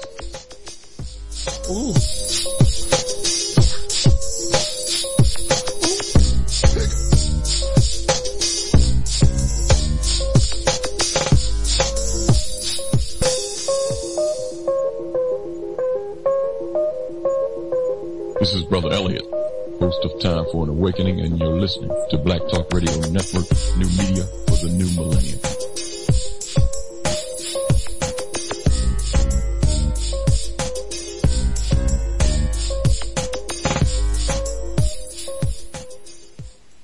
Welcome back to New Abolitionist Radio. Uh, which one of you brothers want to bring the next story in? Scotty, Johanna? Which one are we going to next? The, uh, the, the study on police. We kind of freestyling like- tonight. yeah, we're freestyling tonight. We all had a collection, so pick one. Yeah, it's all going to be pretty much the same. Well, I got right in front of me the story from Counter Current News talking about the police. And again, so people understand, um, you know, when we're on an abolitionist program discussing the abolition of, you know, 13th Amendment legal slavery here in the United States of America, um, the connection to the police is, of course, the police began here as slave catchers. Quite literally. The first patrols were you know, the slave catchers going out protecting white landowners' property and, and the property being the slaves themselves also, um, going on through the tradition of the 1600s. You know, we talk about the 1620 is, is when the first slaves, African slaves supposedly landed at Jonestown, uh, uh, South Carolina. So I mean, as you go on down through the 1600s, 1700s, 1800s, all of these laws that have gone on over all these hundreds and hundreds of years they had to be enforced by who? The police. Mm-hmm. It wasn't just that they put these laws out there and then it just was, well, if you see somebody doing it, I mean, they're guilty. We, no, we have a justice system that's the same one that we have today that was in place in 1630. That was in place in 1670. That was in place in 1710 and 1750, 18, whatever. 2015, that same justice system has the same agents out there collecting revenue and catching slaves. We call them police. So when we talk about police corruption, that's the connection to abolition of modern day slavery is these damn slave catchers. So Slave we catchers. got a story. Yeah. yeah, we got a story from Counter Current News uh, that was uh, talking about this study that reveals police are 10 times more likely to shoot African Americans, which that in itself again ties into the uh, information that we got from uh, Naomi Murakawa and Scotty quoted, uh, uh, talked about Angela Chan during the interview with, uh, with our ladies from Enlace, uh, and from the teachers union just a few minutes ago. You heard him discussing this woman is one of the leading attorneys, Asian American woman that wrote for Huffington Post about how America hasn't ended slavery. And a, you know, thorough article could not be disproved in any kind of way, pretty much swept under the rug, but she spoke out about it. Well, Naomi Murakawa, another Asian American woman, a Princeton professor, of African studies or what have you. And she goes into depth telling us that there is no police racial profiling. There is no police brutality. Because if you call it police brutality, you call it police racial profiling, you are suggesting that there is some other type of policing that has ever gone on. there was never any other policing. It was always about brutalizing black folks. Uh, yeah, So- she got a point there. So, I mean, that's a trip when you really start to study this thing and you hear who's speaking out against it. I'm gonna continue to belabor that point because I'm looking for black folks to stand up and say these types of things. I'm happy that we have allies in these individuals, whether they came intending to be abolitionists, whether they came intending to, to help the abolitionist cause or whatever, they just spoke the truth. And it just so happened to be two Asian women. I'm looking for some of these black, uh, politicians and black tokens and folks that we got in positions of power, the black middle class and the black bourgeoisie just got all this money to say some of these types of things. But anyway, from this article, says it's official, African American residents are 10 times more likely than Caucasians to be shot by police. At least that's what one study found, uh, in, uh, for residents of Chicago. In an analysis of recent data from the City of Chicago Independent Police Review Authority, in black and Latino lower income neighborhoods, you will see police officers who are instructed to stop and frisk aggressively and aggressively search every day. Says uh, civil rights attorney Craig Futterman, as he told the Chicago Reporter, which first crunched all this data. Futterman found, uh, founded the University of Chicago Civil Rights and Police Accountability Project, and he explains that these opportunities for conflict to escalate present themselves, and they often do. Said the Chicago Reporter's analysis also revealed that while African American residents are less than a third of Chicago's total population, three quarters of the city's police involved shooting victims were in fact members of the African American community in such incidents spanning from 2009 through 2013. So that's one less less than a third of the total population, but over 75 percent Damn, So it's open basically- of the police involved shootings. Let me put this in perspective. There's 10 people in a room in Chicago. Three Yeah. of them are black people, right? Yeah, less than three, two and a half of them. Two and a half. There's, there's, there's a multiracial. There's two black folks Okay. and a multiracial in that room, right? Now, of the people who get shot by the police, it's going to be two of those three black people. Yeah. And five other black folks from another room that they bring in there so they can make up seven Well, out of ten. well, the three is 75%, you know what I mean? yeah, yeah, So- yeah. I know what you're saying. So basically, So yeah, if there's only three black people in there, they're gonna shoot two out of three of them. yeah. That's. I mean, they're just open. There's no way to hide the numbers. The numbers speak for themselves. It's like the Ferguson, the DOJ report. It's like the. It's it's like we've been telling people for the last year or longer. Look up your state's attorney general. Look up his website. Wherever state you're in, just look up your state's attorney general and Google attorney, state attorney general, whatever state you're in. You know, I'm in Kansas, Kansas state attorney general report on racial profiling. There's quite likely that there is a report that your state attorney general has been supplying for many years.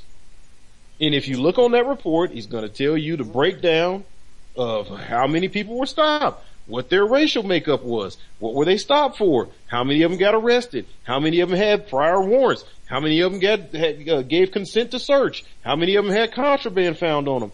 All these numbers are available to you.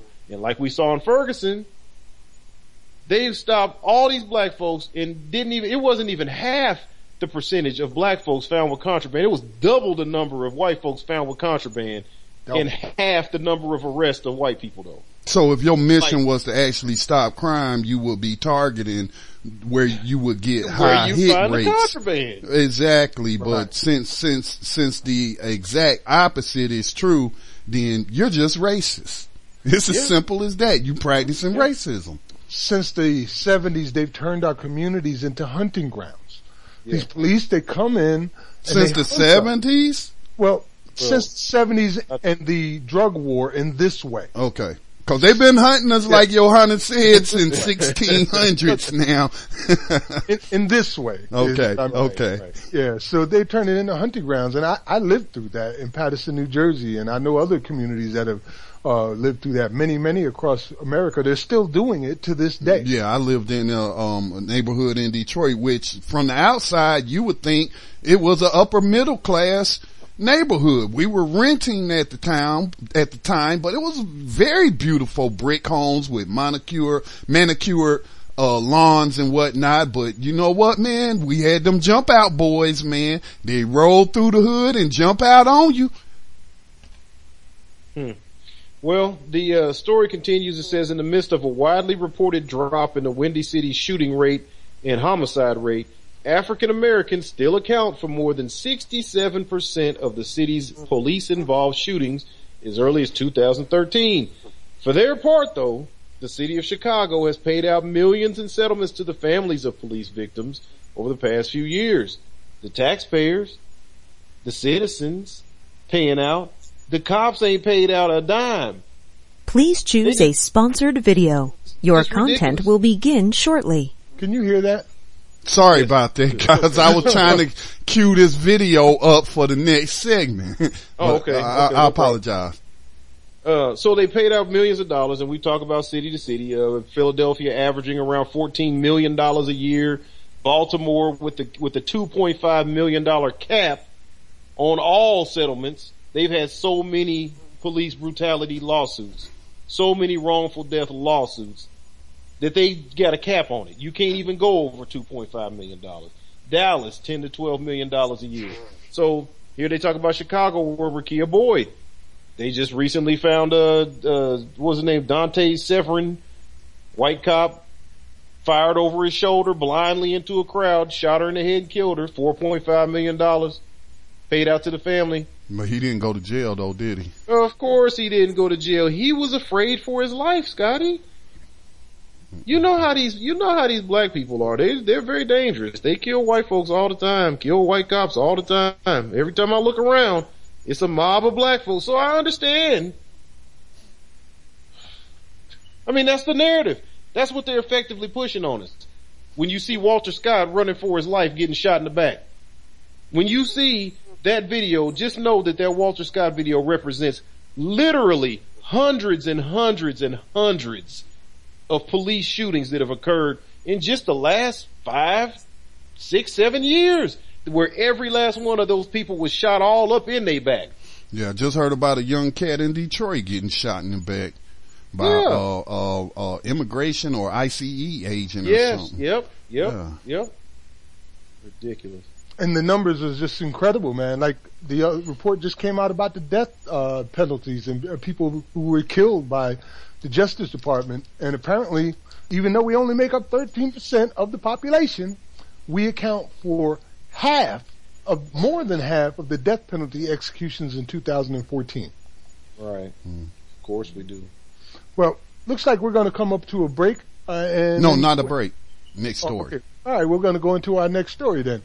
Uh, I posted that one on our new abolitionist page as we do all of our stories, so you can look more into it yourself. Scotty, I guess that would be you next. Yes, I want to share the story with you about uh, poli- the uh, New York City Police Commissioner Bill Bratton, who is mulling over pardoning 1.2 million low-level offenders. Now, I chose this one uh, because on my program, Black Talk Radio News, I had been talking about the power of the executive branch, the power of the CEO of America, also known as President Barack Obama and that he has the power to pardon, to, to, to parole, to release, uh, all of the nonviolence, uh, victimless, uh, uh, people convict, I'm sorry, let me back up. All of the people that's in federal prisons convicted of nonviolent victimless crimes, um, you know, he has the power to pardon them. And so I didn't know that the NYC police commissioner, Bill Bratton,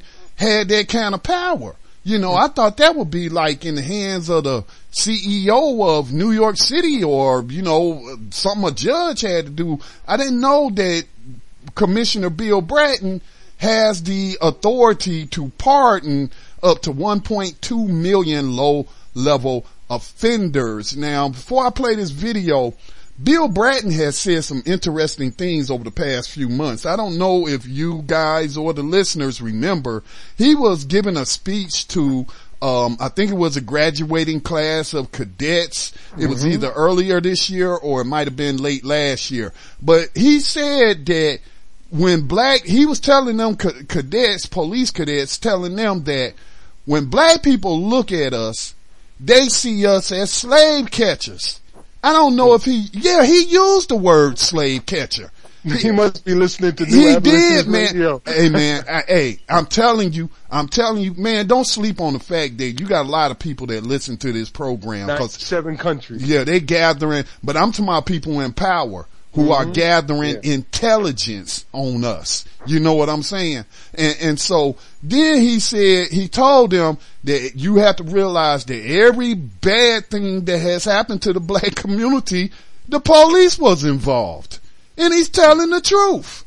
He's telling the truth. So I would like to get inside his, his mind Cause I doubt if he would be honest with me, you know, if I was able to get him on the show or something and ask him, you know, why are you coming clean with all this honesty? Why are you being so honest about the origins of the police, uh, of the police in this country? Why are you being so honest about every bad thing that happened to us? The police were involved because I'm thinking COINTELPRO. I'm thinking drug war. I'm, t- I'm thinking paddy rollers. I'm thinking Jim Crow. I'm thinking all of that. Police enforce racism and white supremacy. Okay. They the guardians of the system. And, and so I would like to know, you know, uh, why is he being so honest? You know, did he catch a conscience or something? You know, what's going on, man? Somebody gave him some truth serum that day. So here, here's this report, uh, coming to you from the HuffingtonPost.com. Uh, Bratton floats amnesty proposal for minor offenses amnesty to more than a million people with open warrants for low-level offenses. But some experts worry it could cause crime to skyrocket. Here's CBS 2's political reporter Marcia Kramer. First, he called for reduced penalties for smoking marijuana. Now, Police Commissioner William Bratton wants to explore granting amnesty to 1.2 million city residents with open warrants for low-level offenses. People who run the risk of being arrested for failing to resolve tickets for drinking in public, disorderly conduct, and the like. There's one statistic that shows the magnitude of the problem. Last year, of the hundreds of thousands of tickets that were given out for low-level offenses, fully 40% of the people either skipped the proceedings or didn't show up. Several members of the city council concerned with police community relations say it's an idea that should be looked at seriously. Council Public Safety Chair Vanessa Gibson favors doing something to eliminate the backlog. Some summonses a decade old, but I think it's a very delicate conversation where we want to find the right balance. Um, we also want all New Yorkers to respect the law we have on the books because laws are meant to be implemented, they're meant to be enforced. Experts like I'm gonna stop it right there cause H. Rap Brown said their laws keep us down. Let's continue. Former police officer John Shane says it's a bad idea that could lead to a spike in crime. You always have to be answerable for your behavior. And unchecked behavior, we know, leads to larger things.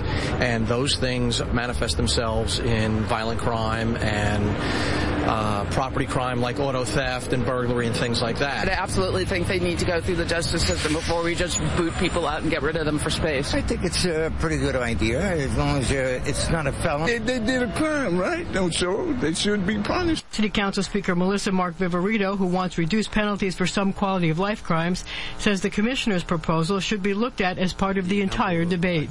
I'm Marcia Kramer, CBS 2 News. Okay, you know, very disappointed with the language of some so-called African Americans in that. Yeah. But, you know, they have been so programmed with this law and order crap, man. You know, and then you hear this, this, you know, so what? Okay, you had a whole bunch of people you cited for less than an ounce of weed. So, cause you dismissed those warrants cause they didn't show up to court or they didn't pay the fine and you dismissed that, oh, that means that they're gonna graduate to a grand theft auto. See, that, that don't even make sense. It don't even make sense. And, and these people, man, they just let the most stupidest stuff come out of their mouth, but it's because they have an agenda. That former police officer who was speaking there, you know, was, was, he's probably invested in the GEO Group or Correction Corporation of America. You know what I'm saying? And, and he's a, he's a retired slave catcher. So of course he's gonna be against it. And then you notice he didn't say all of this unchecked cri- criminality by police have gotten worse. You know what I'm saying? Cause it's been unchecked and these cops keep getting away with murder and it's getting worse and worse and worse every day to the point that, you know, we're experiencing over three people a day killed by cops. So what, what about all of that violence? See, you ain't talking about that. You know No, what I'm saying? about that. And then, would- it, it wasn't it in New York, uh, Ken Thompson who told them cops start arresting people for these low level possession charges. We got a backlog. And, and what did they say? We gonna keep doing what, doing it anyway. You know what I'm saying? And then think back, and this will be the last thing I share on this story. Think back to when those pigs up there said, oh, we're gonna show the mayor, we're gonna quit doing our jobs. You know, we're not gonna write tickets for a little petty stuff like that. And what did they lose? They, the city was losing $10 million a week. But crime went down. Right? Hmm. Crime went down. Because actually, you know, the reason the crime went down is because wasn't nobody being arrested for nonviolent victimless things that shouldn't even be classified as crimes in the first freaking place. And we got to get out of this mindset, especially as an oppressed people, of, talking about this law and order. If you did a crime, you must do the time. You know what I'm saying? If if a person did not harm another individual, did not take property from them, did not intrude upon their happiness, then no crime has been committed. Just cause a bunch of white people who get elected to Congress write up laws, you know, going back to the Clintons, going back to Nixon. You know, we can just go back with every president just because they say smoking weed is a crime. I mean, you just gonna accept that? You just gonna accept that? Okay, smoking weed, if smoking weed's a crime, then how come drinking alcohol is not a crime?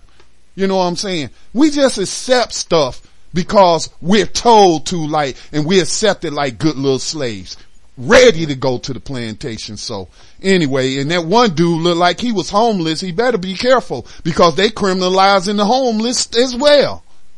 So anyway, I'm sorry. Go ahead. Well, all valid points, brother. I think I know why he's coming out in this way. Um, Who, who's that, answer Brett? Really, uh, Bratton. And I, the answer really depends on whether or not I can play this clip. Tell me if you hear this. No. Could you hear it? No. No. Uh, what I wanted to play was the uh, example of systemic racism uh, that we have on video from Huffington Post where we're showing about how they have 33,000 warrants uh, in this small community of about 1,200 people or so. It's 33,000 warrants. It's all And- about money. Yes, New York is the same way. And as you pointed out, uh, the strike, so-called strike that the police officers went on, and you remember how that ended?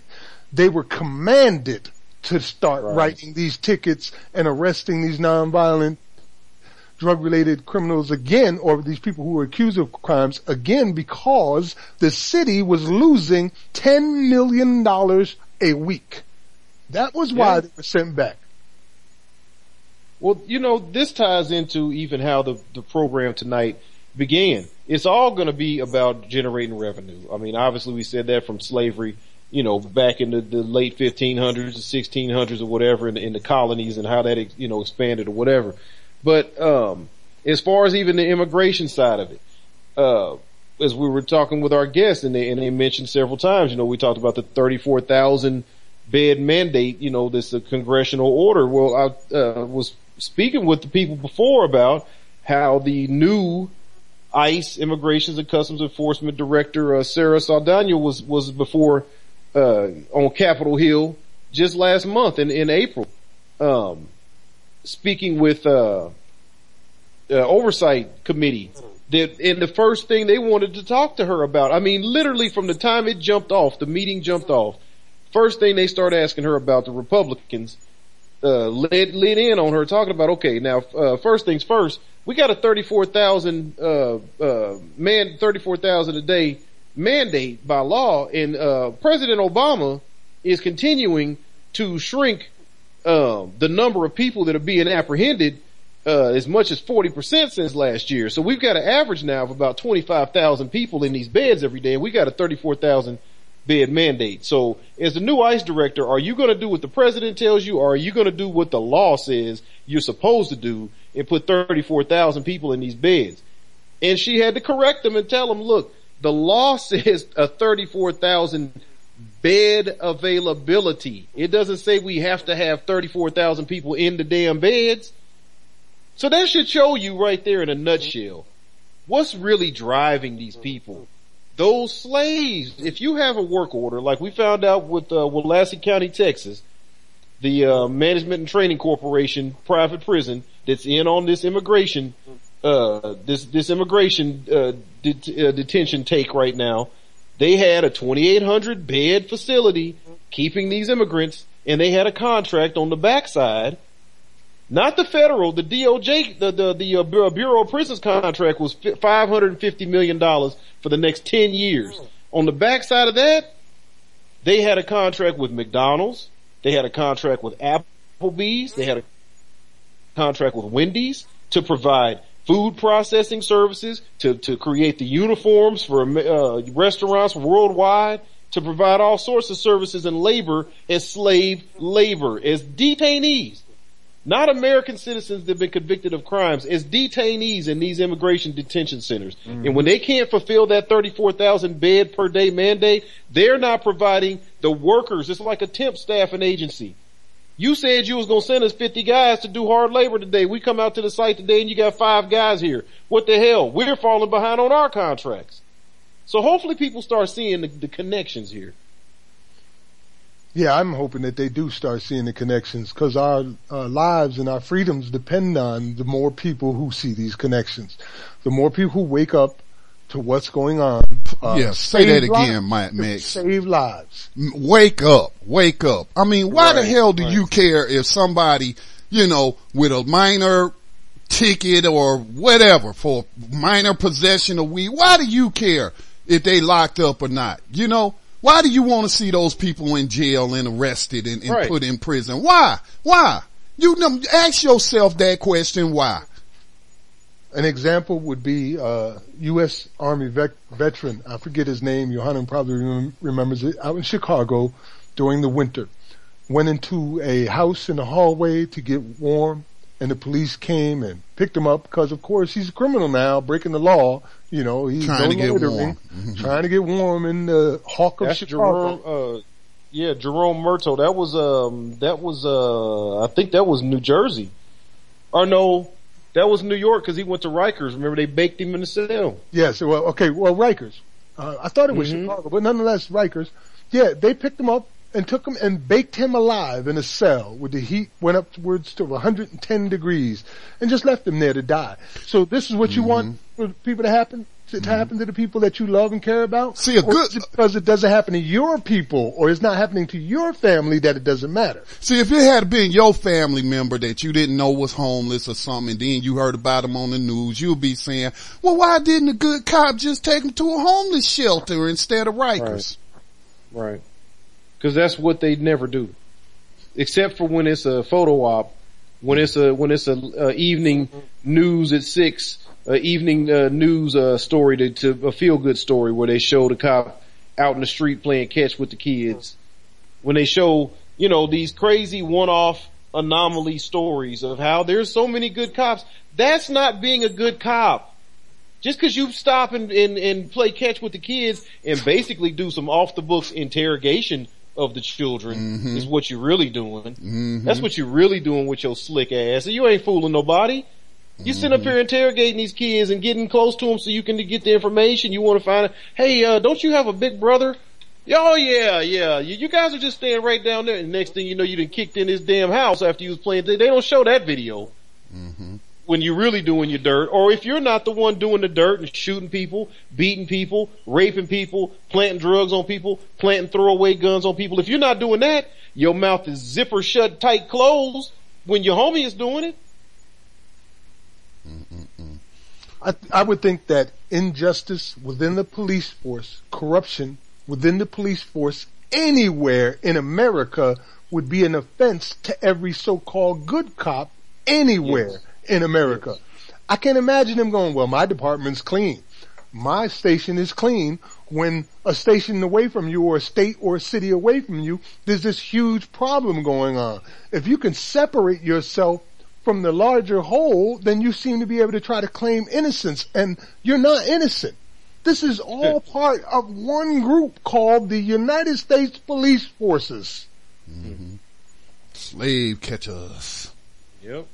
Law enforcement in a place where the laws, I mean, America has a serious situation where we're talking about taking the 13th Amendment and removing that exception. If not taking the 13th Amendment out completely. We're mm-hmm. talking about adjusting this thing to where it does not allow for legal modern day slavery. When you say that slavery is abolished, except when a person can be convicted of a crime, then you're saying slavery is still enforced. Okay. America not only has that issue, but America has an issue with those hundreds and hundreds of racist. See, that's the thing you gotta understand. America didn't strike that stuff from the books. You can go look right now on your state laws. You can go look on the various regions and state laws still to this day. Those things are still on the books where it says blacks cannot congregate in groups of more than three without a white person present. They call re- loitering. Yeah, if you look around, it's pretty much still being enforced right now, ain't it? Yeah, in, in certain areas, certainly like, you know, that, that's why, that's why Freddie Gray's dead. See, here, two black people was congregating on the street, you know, and, and Freddie, and they, they locked eyes with a known slave catcher who, who, you know, he, he knew he was about to get it. So he took off running cause he know this guy's reputation and whatnot. And he knew he had the little pocket knife and he didn't know if it was legal or not. He just had a little pocket knife and he, oh, this man gon' I know he gonna stop me and frisk me. He always stopping and frisking everybody. I don't feel like going to jail today. So I'm, I'm, I'm running. And, and they chased him down and broke his, and, and severed his spine. So yeah. Yep. So as long as those laws are still on the books, I mean, you talk about taking something and, and burning it. I mean, these, it, needs to be stripped down, the entire book of the laws. If you really are serious about you not enforcing that, see what you're not going to do is have me in a relationship with you where you, you have all these laws and all these rules and you say what I can't do and I gotta abide by it or you get to lock me up or you get to beat me or you get to torture me some kind of way. I'm just saying one on one. I, I take a job somewhere where they say if you're late to work, we get to break your ankles. Well, we stopped doing that. We're not gonna do that no more. We just, you know, you get five chances to be late, then we're gonna give you, we're gonna write you up. But if you never took off that old rule where you was breaking ankles, You think I feel good going to work thinking that this is what you might do because it's still there. Those laws are still there. The anti-misogyny uh, misogyny laws, the the uh, blacks got to pay a tax so whites can vote laws. If you really look at these laws, and you really look at gentrification and gerrymandering and redistricting to a large extent, those things are still being enforced just in more creative and, and, and, and, and sneaky little ways. When you look at states like Florida, okay, go back to the 2000 election when they had the hanging chads and all that, when they showed 200,000 people of color, black folks, whose votes wasn't even counted for in that state election that, that hinged on who was going to be president, that was a basic modern enforcement of that old 1600s law that said black folks got to pay a tax so white folks can vote. But they still didn't have the right to vote. So when you, when you disenfranchise millions of black folks with these felonies, so you can't never vote, but these people out here paying taxes, you're still enforcing those old laws. Mm-hmm. That's why those laws are not off the books. And when you talk about law, you got law enforcement. Who enforces the laws? The cops. Mm-hmm. I guess I get in my rant before the final statement since I get cut well, off every week. We're going to close on that point right there and take a station identification break. When we come back, we're going to zoom through a couple of stories and go right into our uh, Ferguson is America series after that. You're listening to New Abolitionist Radio. We'll be right back after these messages. Brothers and sisters, brothers and sisters, I don't know what this world is coming to.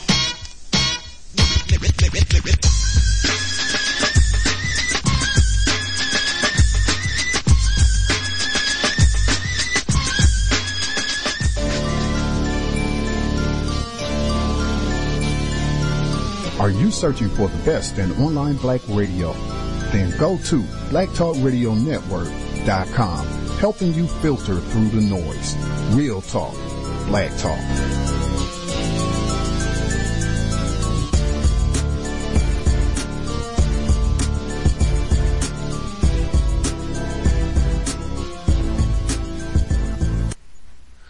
Welcome back to New Abolitionist Radio right here on blacktalkradionetwork.com. I'm Max Parthas. I'm here with my co-hosts Yohanan Elia and Scotty Reed, and we're talking about modern day slavery and human trafficking as new abolitionists. A couple of quick stories I want to uh, go through, and I did say I would speed through them.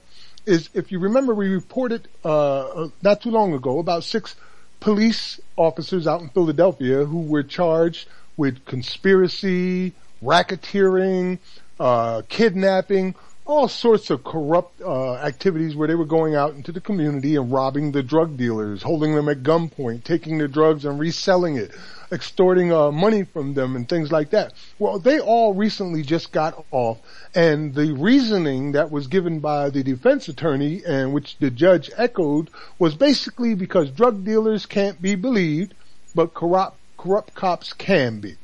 So they had 20 drug dealers is what they called them, and one former police, uh, corrupt police who testified against these six officers, and none of them could be believed. First story is posted on New Abolitionist Radio, as well as the second one, which is in regards to what's going out in Decatur County, where there's a prison that's about to ship off 100 inmates and they're going to lay off 10 guards. I just want to read one quote from the story. You can check the rest on New Abolitionist Radio. It says, the main reason uh, the main reason Warden McCoy plans to return 90 to 100 inmates being housed by the state of Georgia is because, according to the warden, the prison actually loses money every day to house those inmates. McCoy said it's estimated it costs the prison $33 a day per inmate. The state of Georgia only reimburses Decatur County a rate of $20 a day per inmate. Therefore, as the warden explained, to county commissioners, Decatur County is losing $13 per day for every state inmate it keeps. There is no state reimbursement for local inmates. The Decatur County Sheriff's Office shoulders some of that cost of his budget. And he says, Sending away 100 inmates could result in a cost saving of 475,000, although that would also mean a reduction in revenue from the state reimburse, reimbursements. Warden McCoy also pointed out that he expects to reduce his overall annual cost to feed and clothe inmates since there will be fewer of them. My goal is to put every inmate we house on a work detail every day, with the exception of laundry and kitchen staff, Warden McCoy said. And there you have it. That story is on New Abolitionist Radio. Again, an example of how people are being spoke of, human beings, as products on a shelf that don't sell well and they need more money for them and things like that. It's just absolutely ridiculous. Um, we're going to move into our segment called America is Ferguson. And this week we focus on the Sunshine State. You know, uh, it's amazing we keep getting these states and we're only up to the F's that are just outrageous. And Florida is one of those outrageous states. I'd like to start with uh, asking you, Yohanan, since you know you've reported a lot on Florida. Uh, any of the stories that you found regarding Florida and just how criminal they are and exploitative they are? Man, Florida people talk about California is going to have an earthquake and break off from the continent. people talk about, you know, disasters should befall, you know, this state or Texas can secede and go, you know, you, you hear like uh, little jokes or little things said about Florida is a state that for my money, for the corruption, for the evil, for the just wrong that they do to my people, man for what they got going on, Florida could just get blown right off the map for all I care. Everybody that I love, everybody that's doing right that don't deserve to die, of course, please leave. And then let these snakes just all, all go. You got nearly 3,600 people died in custody in the Florida Department of Corrections in the last 12 to 15 years. That should be enough for the segment. Doom, we done. I mean, damn, 3,600 people? Mm. You had 250 people died in custody in Florida prisons just last year. You've got the, you've got the parboiling of Darren Rainey in 2012 and the medical examiner still has not to this day submitted a cause of death report so they can continue the so-called investigation of how this man was boiled until he died. You have so many hundreds and hundreds of people dying in custody in the Florida Department of Corrections every year that they actually created a Florida Department of Corrections website for inmate to log the inmate mortality. So you can go back through a Florida Department of Corrections website with a search engine and click on the name, click on the death, click on the inmate number, click on the date, and read your own little forensic files report of how all these people are dying. So if you just look at the prison aspect of it, Florida needs to go. Well, I guess that's pretty clear right there. End of segment. I mean, damn. well, I did find some information as well. And, uh, you know, I was talking about a, a lot of the things that we speak about here on New Abolitionist Radio come from Florida. The stories, the guests that we bring in, uh, we talk about what's going on in Florida and just how bad it is. Well, let's talk about statistics in Florida. And here's some of the information I found. This is uh, from 1988 to 2008. Incarceration trends in Florida. Florida is a leader among states in its use of imprisonment. As of 2008, there were 98,192 people held in Florida state prisons, placing the state third in the nation in its incarcerated population, trailing only California and Texas. In addition to a high number of people incarcerated, Florida also incarcerates its citizens at a high rate. The state's rate of incarceration of 557 people per 100,000 population is 25% higher than the national average for states of 445 per 100,000. Florida has experienced a dramatic increase in the number of persons in prisons over the last two decades. Since 1988, the total number of persons in prison in Florida has nearly tripled, growing from 33,681 to 98,192, a 192% increase. This exceeds the national rate of growth of 133% during the same period. The rise in incarceration in Florida has been particularly significant in recent years. Between 2000 and 2007, Florida had the fourth highest rate of growth in the country, increasing at an annual rate of 4.7%, considerably higher than the average among the states of 1.7%. As the number of people in prison in Florida has grown, a substantial proportion of that growth has consisted of nonviolent drug and property offenders who now comprise 50% of the prison population. These include 20% of the total prison population whose primary offense was a drug crime.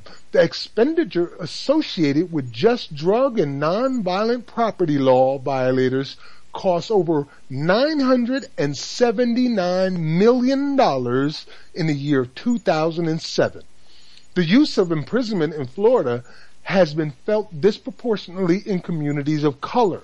African Americans comprise 15.3% of the state's population, but 49.8% of persons in prison. Conversely, whites who comprise 76.7% of the state's population represent 46.4% of the prison population. And more on recent uh, news, on December 31st, 2014, the Florida Department of Corrections housed 100,873. So we see here from the last report an increase of almost 10,000 prisoners in its 56, 56 state prisons including seven private prisons, and supervised almost 142,159 active offenders on community supervision at over 150 probation offices throughout the state. The department employs, and this number blew me away, mind you, because here in South Carolina, I thought we were bad. We have 7,000 people directly employed by the prison systems and it's our number one industry. But in Florida, they employ approximately 20,965 employees, the majority of whom are correctional officers or correctional probation officers, which come up to 17,064. Tell me again how slavery ain't the, one of the pillars of the economy in the United States. Florida's recidivism rate has dropped to 26.3% based on 2009 inmate releases. That means about one of every four inmates released from a Florida prison returns to prison in Florida within three years. But this doesn't include the number of inmates returned to county jails, federal prisons, or prisons in other states. Prison inmates work in jobs ranging from laundry, cooking, and prison maintenance to prison industries and outside work squads. Community work squad inmates perform services under agreements with the Department of Transportation, other state agencies such as the Division of Forestry, counties, cities, municipalities, and nonprofit organizations. In fiscal year 2013 through 14, the Department of Corrections Community Work Squad inmates performed almost 5.4 million hours of work in our communities, valued at more than $76 million. And after costs, provide the citizens of Florida with a net cost savings value added of approximately 45 million from June, July 20, uh, 1st, 2013 through June 30th, 2014, 32,442 inmates were admitted to prison and 32,921 inmates were released. See that revolving door of faces? 32,000 go in, 32,000 come out. During that same period, 86,369 offenders were admitted to community supervision and 87,000 were released from supervision. It's the numbers just going back and forth. This is an assembly line, a product plant. Inmates in Florida's prisons on December 31st, 2014 ranged in age from 15, 15 to 93 years old. Of the 100,873 inmates in Florida prisons on December 31st, 2014, 92.9% were male and 7.1% were female. There's some information on Florida Florida is Ferguson and beyond. You can find these links and more that I have collected at our Move to Abolish 21st Century Slavery, or 21st Century Slavery and Human Trafficking group on Facebook. Please take the time to look and add some if you found some. Brothers, any, uh, any words on those? No, I don't, I don't have anything to add. But uh, yeah, I'll- don't vote for don't uh, vote for Marco Rubio. Oh my God, Or man. Jeb Bush. You know, and, and that's too. kind of hand in hand. You, we've been reporting on these people who are having, you know, their finances paid for, or their political finances paid for by prisons. And then we tell you that there's 20,000 people employed by the prisons, and most of them are nothing but correctional officers and probation officers. This is exploitation on a level that is just, oh, it's It's slavery, man. It's slavery. Yeah. Again, Yeah. you know, that's their ideal of job creation. Job create. Yeah. We'll give you a job by locking up somebody else, taking away somebody else's freedom. Not, you know, don't even, don't even worry about whether they deserve to be here or not. Uh, you want a job, don't you? All right. Yeah, Yep. I would s- say that. I mean, it, it, it goes back to like the story of the, of the brother, what's his name? Eric, uh, yeah, in Oklahoma where the, the, the 70 year old dude paid to be on the d- deputies thing and killed him or whatever. Um, it's a similar scenario because they create crime to justify their jobs of so-called stopping crime. I mean, they set that brother up by sending a police snitch to befriend him and get high with him. And over whatever time that he was getting high with that guy, the guy kept hitting him for, you know, can you get, can you get some drugs too? Cause I mean, I got you high, like, can you get us high? Can you he give me provides a some gun? drugs. They get high, right. And then after getting high a couple times, he starts, hey man, I got a friend needs a gun. You know anybody can get a gun? Can you help us? And I'm sure the guy wasn't exactly ex- excited the first couple times, but he keeps hitting him up. Can you give me a gun? Can you- He gets a gun. Now you see him on the videotape in the truck running for his life and then here comes old, I want to go on an American nigger safari, comes in and kills him. So I'm just saying these cases, this is, this is what's driving the 2.5 million people in the prison system. You're creating crime. I've been hit up like that before with people I used to work with a dude long time ago back in the early nineties. I worked at the post office. I used to work with this kid. That his brother was, was a druggie or whatever. So I don't know why they got to focus on the black guy, but he sure enough, his, he, through his brother, he sends me word that do I know where he can get some weed? Like, what? Like, I don't even know this dude. You know, where would you ask me that?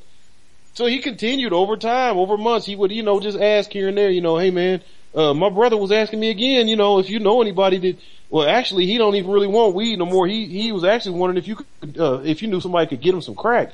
And I'm like, what kind of, I mean, I was, what, 19 or something at the time, 20, but I could see this is obviously something ain't right here. And I work with this guy every single day and this is what his brother is going, his, I don't even know his brother, just through somebody else telling me, can you get me some drugs?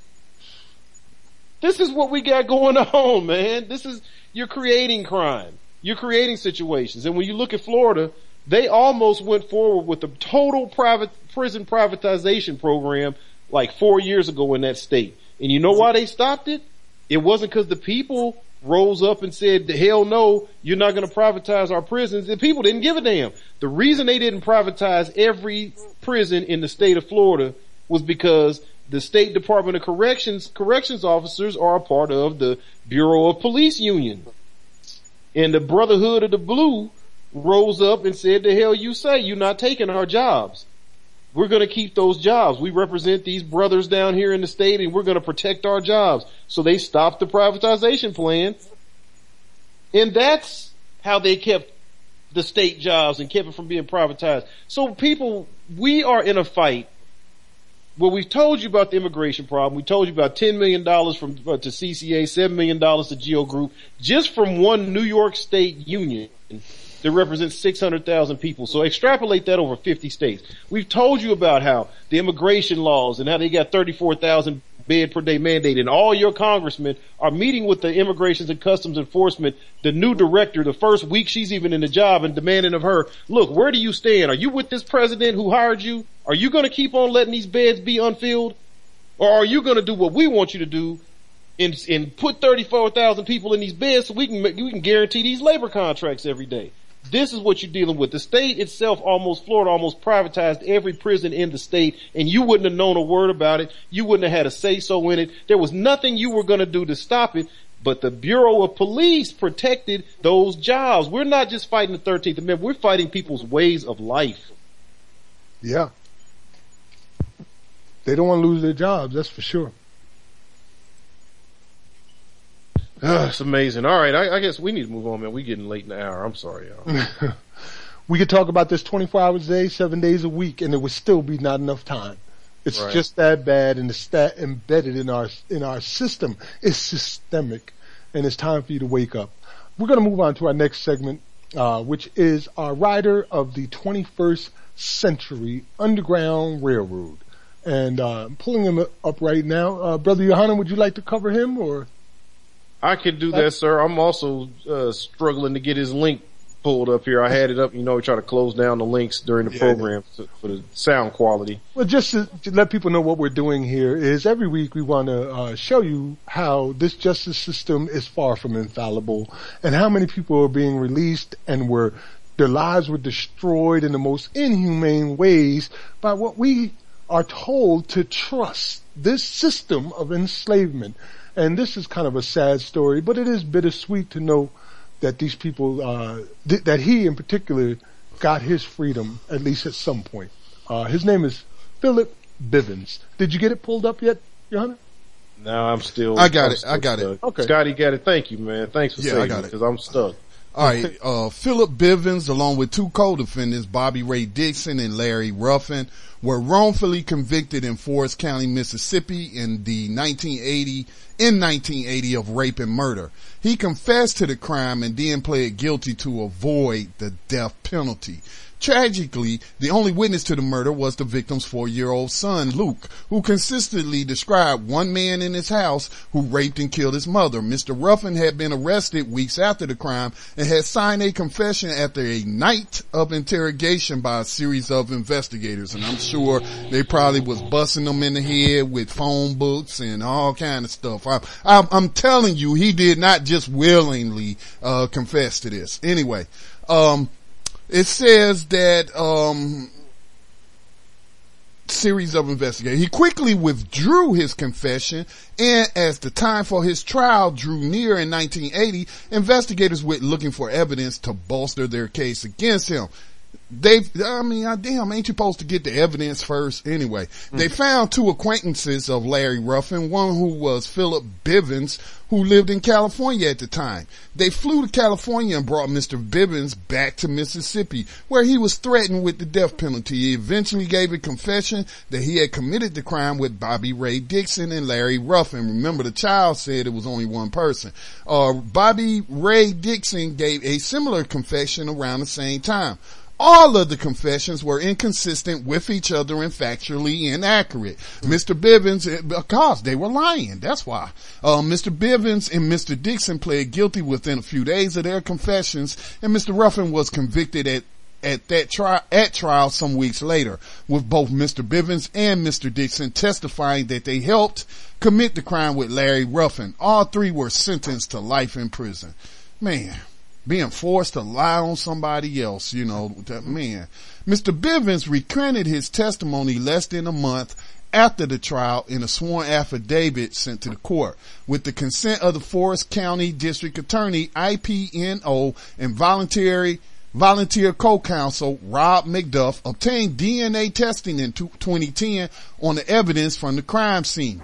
The DNA profile from the semen left by her killer was run through the FBI's CODIS database. It did not match any of the three men convicted. It matched another unrelated man who had been convicted of raping another woman in her home in the same county two years later. So, you know, put that on those cops and prosecutors who coerced these people to to confess to a crime that they did not commit and, and while they knew of the real rapist was out there raping. Alright, immediately IPNO and Mr. McDuff asked for Mr. Bivens and Mr. Dixon's convictions to be thrown out. Mr. Ruffin had died in prison in 22, in 2002. In September 2010, almost exactly 30 years after their arrest, Forrest County Circuit J- Judge Bob Helfrich throughout the convictions of Mr. Bivens and Mr. Dixon before a packed courtroom in Hattiesburg, Mississippi. The two men were released on their own reconnaissance. The case was fully resolved in, in December 2010 when the Forrest County grand jury met and indicted the man whose DNA was found at the scene for capital murder. The same court formally exonerated Mr. Ruffin of the crime in February 2011. Remember, he's already dead though. Uh, he was the second person in the United States to be exonerated posthumously thanks to DNA testing. A lot of damn good it did him though. Uh, Mr. Bivens passed away on August 25th, 2014. He was an avid gardener, loved to fish and mentor the neighborhood children. So, Wow. um, Salute, brother. Bivens. yeah, salute to brother Bivens. Sorry, the other brother died in prison, but again, man, this is criminality, man. How do you sleep at night knowing that you setting up innocent people? You know they lying. You know them people didn't do that. And, and you are responsible for the second woman getting raped, in my opinion. It, it, it's just sickening, man. And like, like you said, man, there, how many hundreds do we see get released, you know, from prison due to wrongful convictions. And a lot of times the state, uh, fights people from even doing DNA testing, you know, to Right, resolve, to right. resolve their cases. So, uh, yeah, Philip Bivens, uh, writer of the 21st Century Underground Railroad. Big shout out to the Innocence Project again. Salute. Indeed, man. And this goes back to that, what we heard from, uh, the clip you played where he said, if you did the crime, do the time. These people never did any crimes. They were framed. Exactly. They were, they never did anything wrong, but here they were. And the proof is in the pudding. There's our 21st century rider of the Underground Railroad. Our next and, uh, almost our final segment, which actually is our final segment, is our 21st century, well actually is our abolitionist in profile. And we got something special for you this time. It's a repeat, but it deserves to be repeated. Our abolitionist in profile is Araminta Minty Ross, 1822, March 10th, 1913. Harriet Tubman became famous as a conductor on the Underground Railroad during the turbulent 1850s. Born a slave on Maryland's eastern shore, she endured the harsh existence of a field hand, including brutal beatings. In 1849, she fled slavery, leaving her husband and family behind in order to escape. Despite a bounty on her head, she returned to the South as 19 times to lead her family and hundreds of other slaves to freedom via the Underground Railroad. Tubman also served as a scout, spy, and nurse during the Civil War. In 1849, Tubman fled Maryland, leaving behind her free husband of five years, John Tubman, and her parents, sisters, and brothers. My people must go free. Her constant refrain suggested determination uncommon among even the most militant slaves.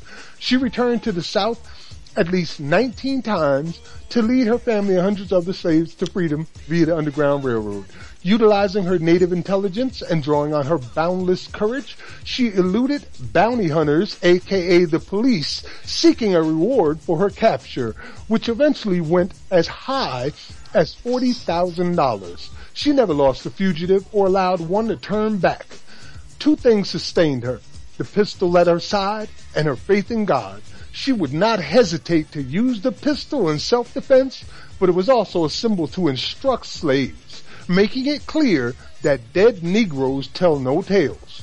Timid slaves seemed to find courage in her presence. No one ever betrayed her. She affirmed her faith in God and her statement, I always told God, I'm going to hold steady on to you, and you got to see me through. Tubman collaborated with John Brown in 1858 in planning his raid on Harper's Ferry. The two met in Canada where she told him all she knew of the Underground Railroad in the East, advising him on the area in which he planned to operate. She promised to deliver aid from fugitives in the region. Brown's admiration for her was immeasurable, and he wanted her to accompany him on the raid. Tubman planned to be present, but was ill at the time and could not participate. Tubman's resistance to slavery did not end with the outbreak of the Civil War. Her services as nurse, scout, and spy were solicited by the United, uh, by the Union government. For more than three years, she nursed the sick and wounded in Florida and the Carolinas, tending whites and blacks, soldiers and contrabands. Tubman was a short woman with a distinct, without distinctive features. With a bandana on her head and several front teeth missing, she moved unnoticed through rebel territory. This made her invaluable as a scout and spy under the command of Co- Colonel James Montgomery of the 2nd Carolina Volunteers. As leader of a corps of local blacks, she made several forays into rebel territory, collecting information, armed with knowledge of the location of cotton warehouses, ammunition depots, and slaves waiting to be liberated. Colonel Montgomery made several raids in southern coastal areas. Tubman led the way on his celebrated expedition up the Com- uh, Combahee River in June 1863. For all her work, Tubman was paid only $200 over a three-year period and had to support herself by selling pies, gingerbread, and root beer. After the war, Tubman returned to Auburn, New York and continued to help blacks forge new lives in freedom. She cared for her parents and other needy relatives, turning her residence into the home for indigent and aged Negroes. Lack of money continued to be a pressing problem, and she financed the home by selling copies of her biography and giving speeches. Her most memorable appearance was at the organizing meeting of the National Association of Colored Women in 1896 in Washington, D.C. Two generations came together to celebrate the strength of black women and to continue their struggle for a life of dignity and respect. Harriet Tubman, the oldest member present, was the embodiment of their strength and their struggle. And we here at New Abolition, Abolitionist Radio salute you, Sister Harriet Tubman. Salute. Salute. Salute. Keep her face off that twenty dollar bill, you bastards. Well, it's a done deal as far as I know, but that was one of the reasons why we brought this back, so you can understand who they're about to make as the face of capitalism. Harriet Tubman. I, I, I, my soul wants to cry the first time I imagined George Zoley tipping somebody with a $20 bill. That is kind of Sick messed and up, twisted, man. man. Yeah, that's that's like real twisted. Just Yeah. the thought of that, man. Oh Lord. Well, there you have it. This has been New Abolitionist Radio. Uh, we've given you everything we got. As we do every week, we try to inspire you to want to make change and to wake up, wake up. And we give you everything we got, as we said. And today you got a lot of powerful information, including our guests. Uh, much thanks to them for being here today to share their information and what they're doing to fight this modern age slavery. Uh, we're coming on the end of our program where we give our final statements for the evening, something for you to remember and to uh, maybe apply or think about and come back next week. Please come back next week and bring people with you. And we invite you to call in, you know. Uh, we talk a lot and I know you like listening to us, but we want to hear you too. Uh, which one of you brothers would like to close our, our evening? Um, Let me go close first this week because my Okay, sound is starting ahead. to mess up, and I know how they do me on this show. So I can let hear me it already first. doing I'll it. Can you hear me? Yeah, go ahead. I can hear you, yes. Oh, okay. Let me let me just uh, be brief again. Um, if you uh, are in the Kansas City area, or it's something that you you know you can you can you can make happen somehow to, to get to Kansas City, um, I would encourage folks to come out to the uh, to the Ida B. Wells Coalition to the conference that'll be kicking off. Like I said, tomorrow evening will be uh, one of the first meetings, and that's where I'm actually going to be uh, speaking. I, I don't, I can't make it to all of the events throughout the weekend, um, but I will be Thursday and Friday able to go to uh, to speak at the, the opening events. And I mean, my message is going to be the same as what you hear me talk about right here uh, every week. You know, we're living in a situation of modern day slavery. So as these people are talking about all of this, you know, freedom and justice and and um, uh, talking about uh, reparations and black autonomy and all these great ideas, it's going to be the same message as what we shared here on the program to start the program. End slavery first, then free the slaves, then let's get reparations for the drug crime, for the drug war, for the uh, the war on crime. Once we get the reparations, then we can work towards black autonomy. Other than that, um, the address is 3504 Woodland Avenue, Kansas City, Missouri. It's uh, at a place called the Colimbo Center. Uh, so we'll be meeting there starting at 5.30 until 8 p.m. Thursday and Friday evening. So definitely if you're in Kansas City area, please come out and see. I believe there's also going to be a live stream. So when I find the link to that, I will put it on the new abolitionist radio page. Um, other than that, peace to the abolitionists and death to the oppressors. Most definitely, most definitely. Um, again, I too would like to um, uh, thank our guests who came on to talk about a very important issue: teacher unions divesting from the school to prison pipeline. I mean, come on, man, that's almost like an oxymoron when you know uh, teachers are pensions are invested in prisons. I mean, that that's that's something that should not be.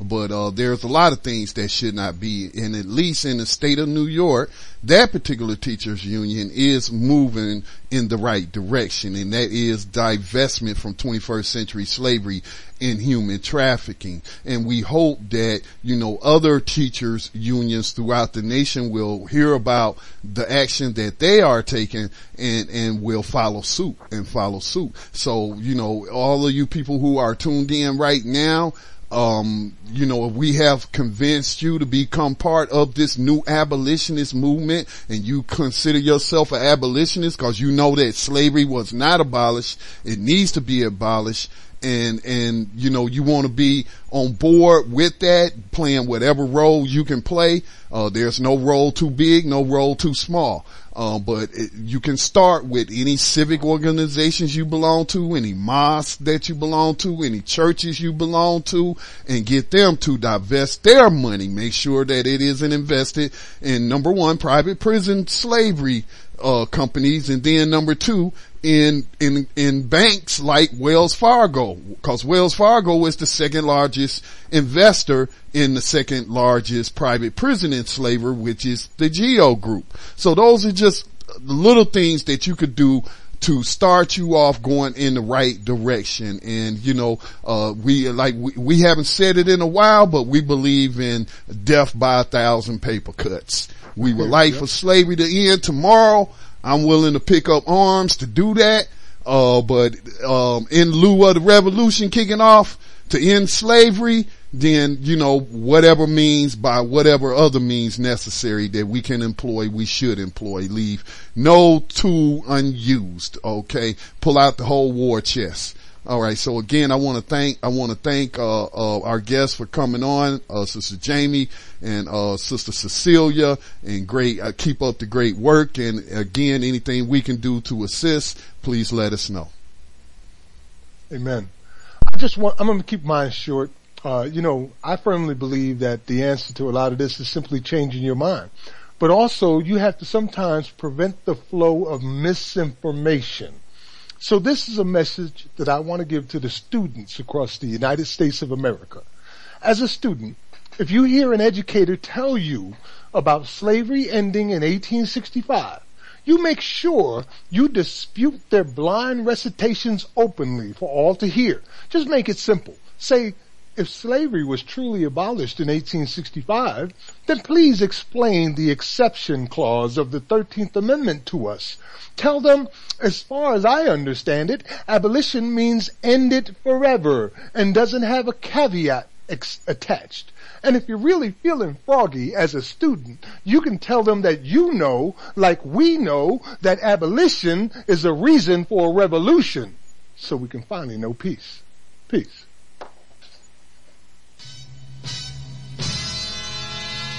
The police the same way.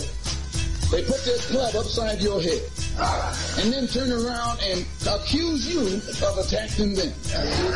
Every case of police brutality against a Negro follows the same pattern. They attack you, bust you all upside your mouth, and then take you to court and charge you with assault.